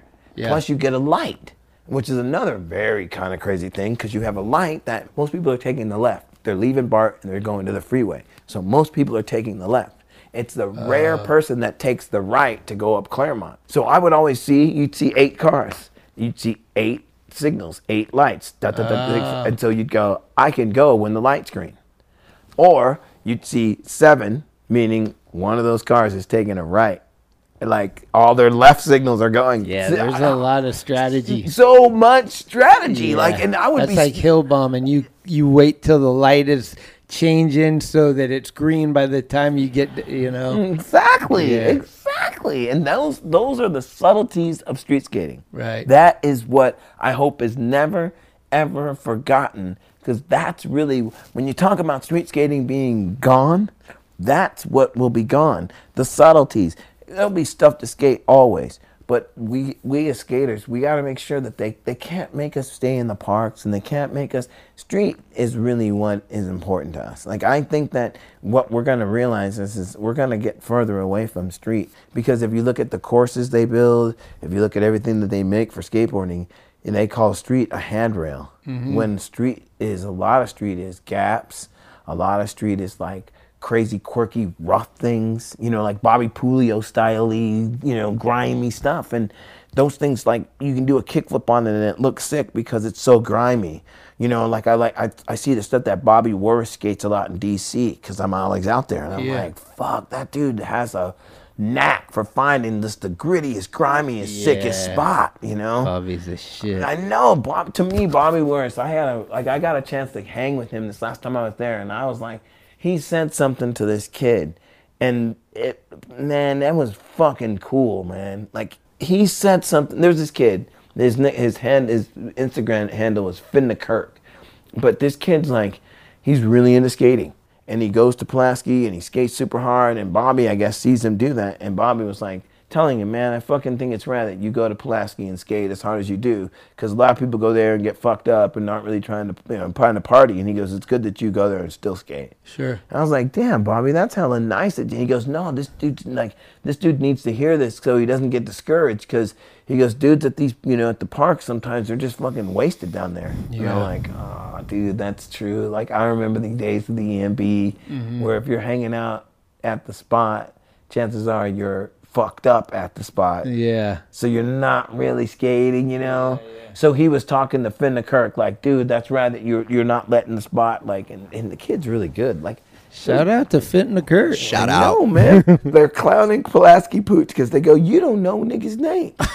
and Pulaski Pooch is like, "I know, I know their, I know their Insta handles," and he's like, like that. You don't know his name. His name's Scott. He goes, "No, that's oh. Burn One Three. Oh my Like, god. you know, some people find that- And so just recently, my my girl I'm going out with, she goes, oh, you, you don't know his name? And I go, I know his Insta handle. His name is Insta Echo Art 16. She goes, what's his name? And I'm like, I think his name's John. She's like, you don't even know his name. Like you're just making up right now. I was like, I was like, I am. You know, but his name. I, I hope his name is John. But Yeah. it's just funny to me. I'm like, we have come to a society, Oh, a balanced yeah. society where we do not know people's first names. We know their handles. At first, we didn't know their phone numbers. Now we don't even know their names. We don't even care. We have no names. We have just who you fin the Kirk. Fin the Kirk means to me that you're fitting the Kirk out. Like you're going. That's And this kid is so cool, man. Finn the Kirk is probably one of the funniest, coolest kids in DC because he just likes skateboarding. He's like, I guess he was he's from Tampa, Florida, or something like that, and he was down there and things didn't work out, and he moved back up to DC, and he's just a skateboard existentialist. Just skates hard, has you know he rides for some company, and but he's super religious. And I'm always like, dude, you don't need to be that religious. You ride a skateboard. Yeah. You know, this is your religion. Right. You know, I have the shirt on, Thrasher, the new American religion or whatever. New, new yeah, worldwide new religion. That's Mark. Yeah. Sick. How was Mark doing? Did you get a chance to see him? Yeah, it was sick. We went up uh, top. So he had the art gallery at, I think it's called Shandong. It's uh, downtown. It was like a VIP upstairs situation after. And they had this like one of those swimming pools. It's like a little tub, but it has so much current that you can swim in place. Like it's only like ten feet Oh, wide. yeah. So you get in it and you swim, and the current's going against you, so you're swimming in place. And Mark was not shy. He's like, "Should I get in there?" And he's pants off, boxers. He just dives in. He's swimming in there. He's like, it's cool because I swim all the time in New York and I haven't had a chance to do it here. So I'm doing it here. He's the best. I mean, I try to explain to my girlfriend who doesn't know a lot about skateboarding, which I prefer. And uh, I'm like, this is Mark Gonzalez, and there's only one in the world outside of skateboarding, inside of skateboarding, anything. He is Mark Gonzalez. Basically. And that's all I can say. Like, I can't catch you up to speed with why he is, but he is just the guy that makes you kind of tickled inside when you're around him. I had the privilege to film um, some crooked stuff with him and Jerobel and some different experiences where I'm like, I'm with fucking Mark right now. Yeah. Like Mark picked us up from the hotel and drove us around LA and showed us like his childhood spots and we went to a shop and like had these moments where I was like, this is everyday shit to him.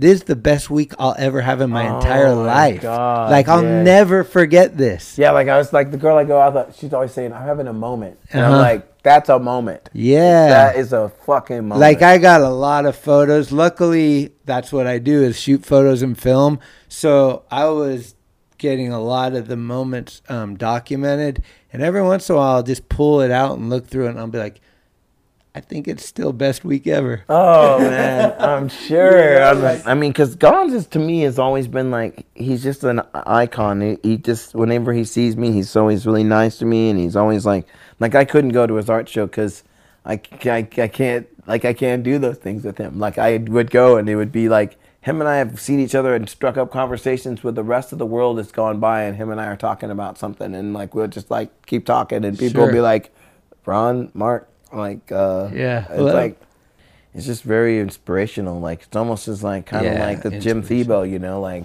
Yeah. just like they just like he said, you still skate. He said you still street skate, and everybody that we used to street skate with is either dead or can't even walk, and you still street skate. Yeah. I said, yeah. He goes, that's fucking rad. That's all I had to say to me, man. Like, Uh, he's he's the best. and his art to me is like I love his like I would buy Krooked boards and put them on the walls. Like they're just so they're such they're so deep.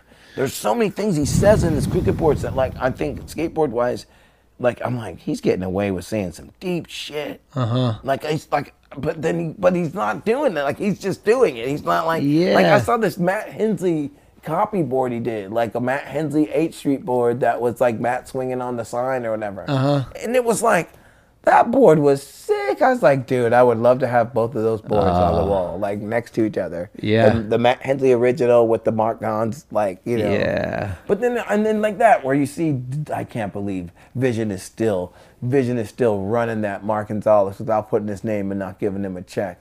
That right there, I was like, don't let me buy that board and cut a bunch of them in half, because that's some bullshit. That's a whole other subject. But how do companies think they're gonna make these iconic graphics without the dude's name on them? Duh, I, I- heard I- like some shit about this company that was trying to get all their legends to sign uh, contracts so that they could do that legally. Yep. I don't even think you could pay me for that. Like this is my shit. Yeah. Like yeah. I probably have this graphic tattooed on me. Yeah. Or at least like insane memories. Right, and that I don't want it to be at Walmart without my name on it so you can make a bazillion dollars. Oh my! See, it's right. like, come on, you guys are making plenty of money. you made your money Yeah. then. Yeah. Why uh, like this? You back in the day when the board was first out. That's what. That's funny that we're saying that because that's what we're kind of talking about. With we had to talk to Tony Mag about that with H Street.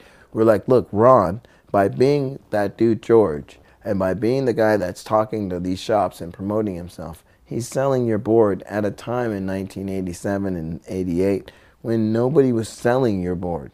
Your board was another company's board that would sit there on the shelf, and unless someone made that made some sort of distinction to it, it was just another board on the shelf. Ron sort of made the board by calling and being this dude made that board significant to those kids who then bought that board who then from buying that board put revenue back into your company. So now here we are in 2019 2015 reality.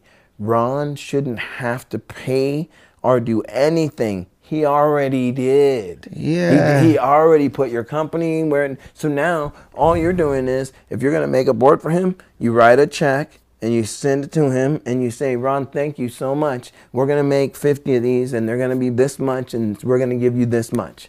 It, it's very simple. It's a simple it's a, and that's and but then you know what? And thank god there are shops like uprise and there are shops like cowtown and there are shops like there are shops Shout out there to Cowtown and Uprise for that- that- they out. won't they won't fuck with you unless you're paying that dude. Right. So they're not gonna go and buy that Gonz from Vision because they know he's not getting paid for it. Sick. That's there needs to be more shops like that. I remember when the Gator board, when Gator did his thing. I remember a distributor who will remain nameless. They were like, got those Gator boards. Really? Yeah, I mean, you know, Well, back that there's was, a dude in Delaware. I forget what the name is. They're making the Gator graphic right now, and instead of Gator, it says Lady Killer, and they're making money off that. And I'm like, dude, that's wrong, dude, you- That's you're wrong. making money off fucking. That's have you wrong. watched Stoked? Watch Stoked. Yeah, that, if you and then tell me that you wouldn't- want to yeah. like make a joke of that or Nah, whatever it is. What the fuck Yeah. is your brain at? Like, That- like I remember there was a kid. There used to be a kid in Berkeley. His name was Thomas, and we used to call him Old School because Thomas. Now he was like one of them skaters. He could do every old school trick. Right. He could do old good buddies, all the old school tricks. So it was sick. Yeah. So one day he shows up at skate park, Berkeley Park, and he's got like an old gator, and he flips it over. and goes, Ron, what do you think of this? And I was like, you don't know the story. And he goes, I don't. I said, no, because if you knew the story, you wouldn't flip it over like this. What do you think of this? Yeah. He goes, what do you mean? I go, Mark Gator Rogowski. Just go look him up, and then come back and talk to me. And he's like, okay, whatever. A couple days later, he's like, fuck, dude Yeah. really, dude? And I'm like, really? And he goes, Mm-hmm. he goes, I basically was on a murderer's board. And I was like, well, Yes. and yeah, you were. And he's like, he goes, I basically was like repping a murderer. I was like, well, you didn't know, dude. I mean, you know, you didn't know. And he goes, Yeah. but he goes, dude, that was fucking gnarly. And I'm like, well, yeah, you know, and, And like, how they're selling, uh, it's just well, that's the thing. It's like you're selling Gator. Like, okay, my friend Dennis Martinez went to see Gator in and- prison Really? and said I he heard had he a- changed his name. Has a he had a cut from ear to ear. Gator did. Someone tried to murder him for sure. You know, you fuck with they don't like you killing little kids and murdering women in prison. So he got that. So and then Gator like Martinez went to see him, but then when the, he's a pastor, so when a pastor sees you, that means someone in your family died. So Gator was tripping, trying to figure out who in his family died, and then pastor was like there to see him, so it wasn't anybody died. So, so it was kind of awkward. I was like, yeah. I'm like, damn, how's he doing? He's like, he's he's as good as he can be. You know, he's thinking they're looking at parole this year or something soon, and I think he gets out in three years, maybe. yeah, and but the mom of the lady or the mom is keeps coming. She comes to every one of the parole hearings. She I would hope doesn't so. want him to cut out. You know, and Well, fuck. you know what I mean. Like I remember my friend Scott's mom going, "Well, I'm going to build this addition onto the house, and I need some people to work for me." And she's like, "I want to hire you guys." And we're like, "What?" And she goes, and everybody like she hired. There was four of us skateboarders, and all the professional people was like. You hired a bunch of those skateboarders. They're a bunch of losers, man. They're gonna hit their fingers with nails, hit their fingers with hammers, and quit. And we wind up, she told us that. She literally pulled us aside and she said, All the professional people told me that I'm so whacked for hiring you guys. Right. Bunch of kids, you don't know what you're doing. And so I really need you guys to think. And we killed it. Like we put her addition in, exposed beams in the ceiling, put in her, we did redid the kitchen, everything. It was just like building a ramp. Yeah. You know what I mean? Like most of the stuff had to be framed in, felt just like building a ramp, you Yeah. know? And so at the end, all the professional people fucked up. like the electrician, he didn't he, during his final test, he had to fucking fix something. The plumber had to fix something, and we were that. standing there like, yeah, we're gonna hit our fucking Yeah. hand with a hammer and quit. It was so rad. It was so it's like, and, and she, Wanda Obradovich, Scott's mom, was dope about it because she told us she could have kept that to herself, like. You know, like these guys, they, they don't think you guys are gonna do it, and we were like, "Fuck that, we're gonna do it." I'm a skateboarder. I jump into new fields all the time. You know, like I, when I was in the app thing, I was like the the guy I'm working with was like, you know, you, you should try to go and, and learn apps. And I go, oh yeah, I took two tutorials and then I am enrolled in a class. He's like, well, I was just, you know I? I was just gonna tell you to like, you know, pick up a book or something and read it. And he goes, you like immersed yourself into it. I was like, well, dude, you know, I understand about you know coding. It's the basic, the basics of of what we're trying to do. And he goes, yeah. He goes, so you really understand now? I go, go, that shit's fucking hard, dude. Yeah. And he goes, well, it's just telling the thing to do what it needs to do all the time. I said, yeah, but In a whole different language. yeah. And he's all, he's all, he starts laughing. He goes, so I go, so we're gonna have to hire somebody? He goes, no, that's what I do. Oh. So I'm like, oh, I go, now I see, I get it. I go, I came to you with a great idea and you wanted to program. And he goes, totally. Yeah. I'm like, this is a match made in heaven. We are also told in this world there's these ways we have to go and these directions that we have to be. And it's like, why not just the direction that feels most comfortable to you is the direction that you make as opposed to like I just seen a lot of people whose parents and stuff have told like once again it gets back to those parents. Parents tell them, you know, you got to do this way, got to go to high school, get your college degree. This and some people are not built that way. No. They are completely built like to go not that way, to go the opposite way and Yeah. Mm-hmm. somehow get that way. So I I just I want to make sure that people understand that like the path to it doesn't mean that you follow what everybody wants. It's you follow what you do. And I think that's really key. I mean, and I think that's what skateboarding's taught me. I think that skate, and that helps you in music because when I was telling you about art, you can't paint a painting for someone. You sure as fuck can't make a song that someone's gonna like. You just got to make them and hope they like them. And if they don't, they'll let you know too. I mean, I really hope that people criticize and as critical as they get, let's not forget to support people. You know what I mean? You can be as critical as you want to, but go buy the record. Be as critical as you go buy the art piece. Because at the end of the day, that's really why it's being done. It's not being done to for your aesthetic. If you're critical of it, whatever, that's your. But let's just hope that people support some of these artists and stuff. I know as an artist myself, it's to find support is amazing. And when people do support you, you feel like it's great. Yeah. So absolutely. I just I kind of wish that was a little bit more. I think our society could do a little bit more better in that way. For sure. Like support the arts. well, fuck, man. Episode 29, we just went off. Oh damn, we got all that Schmidt. I'm fucking so hyped. It was fucking rad, dude. I, honestly, we could talk for hours. Oh, dude, we could- more. we- like I got so much other stuff. I'm like, we even really get into like a lot of things, but maybe there'll be a part two. I was gonna say you have to have a part two, Schmitty. You But know? I- what I'd like to do is end this with one of your jams.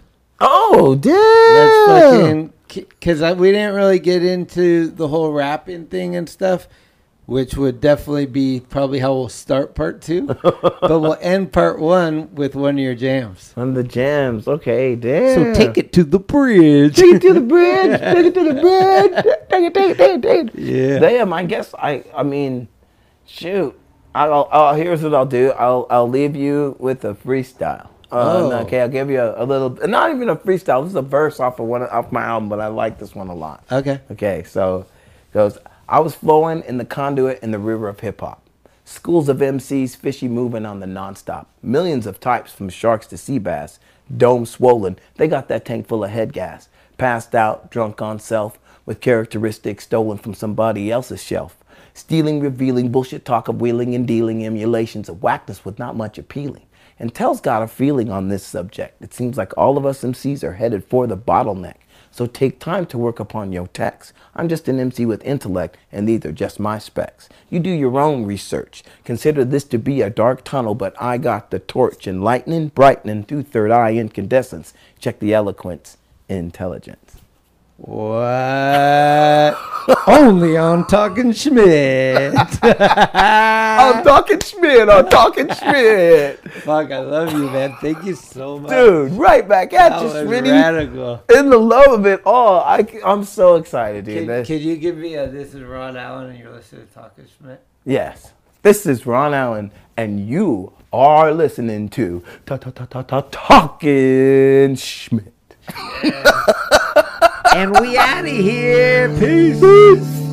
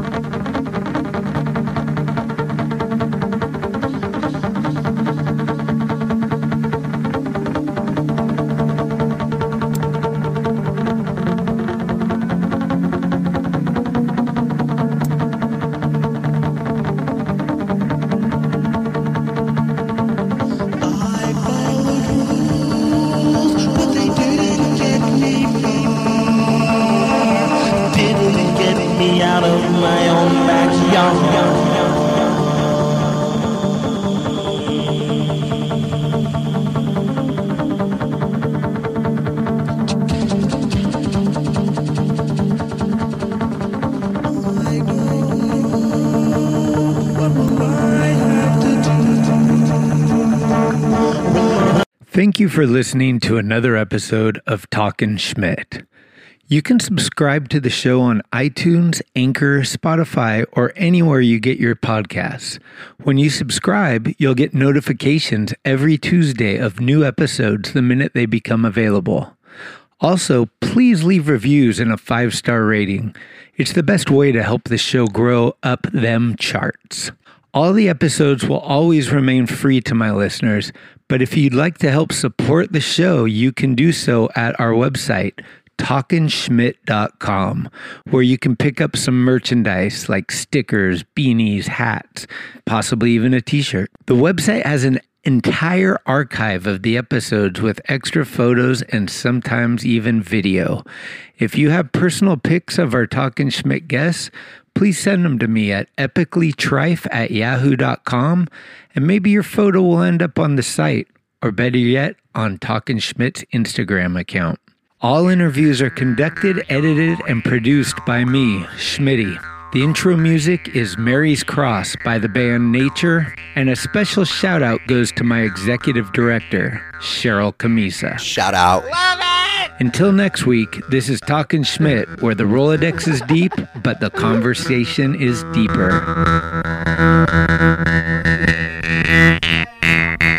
Talking Schmidt. Talking Schmidt. Talking Schmidt.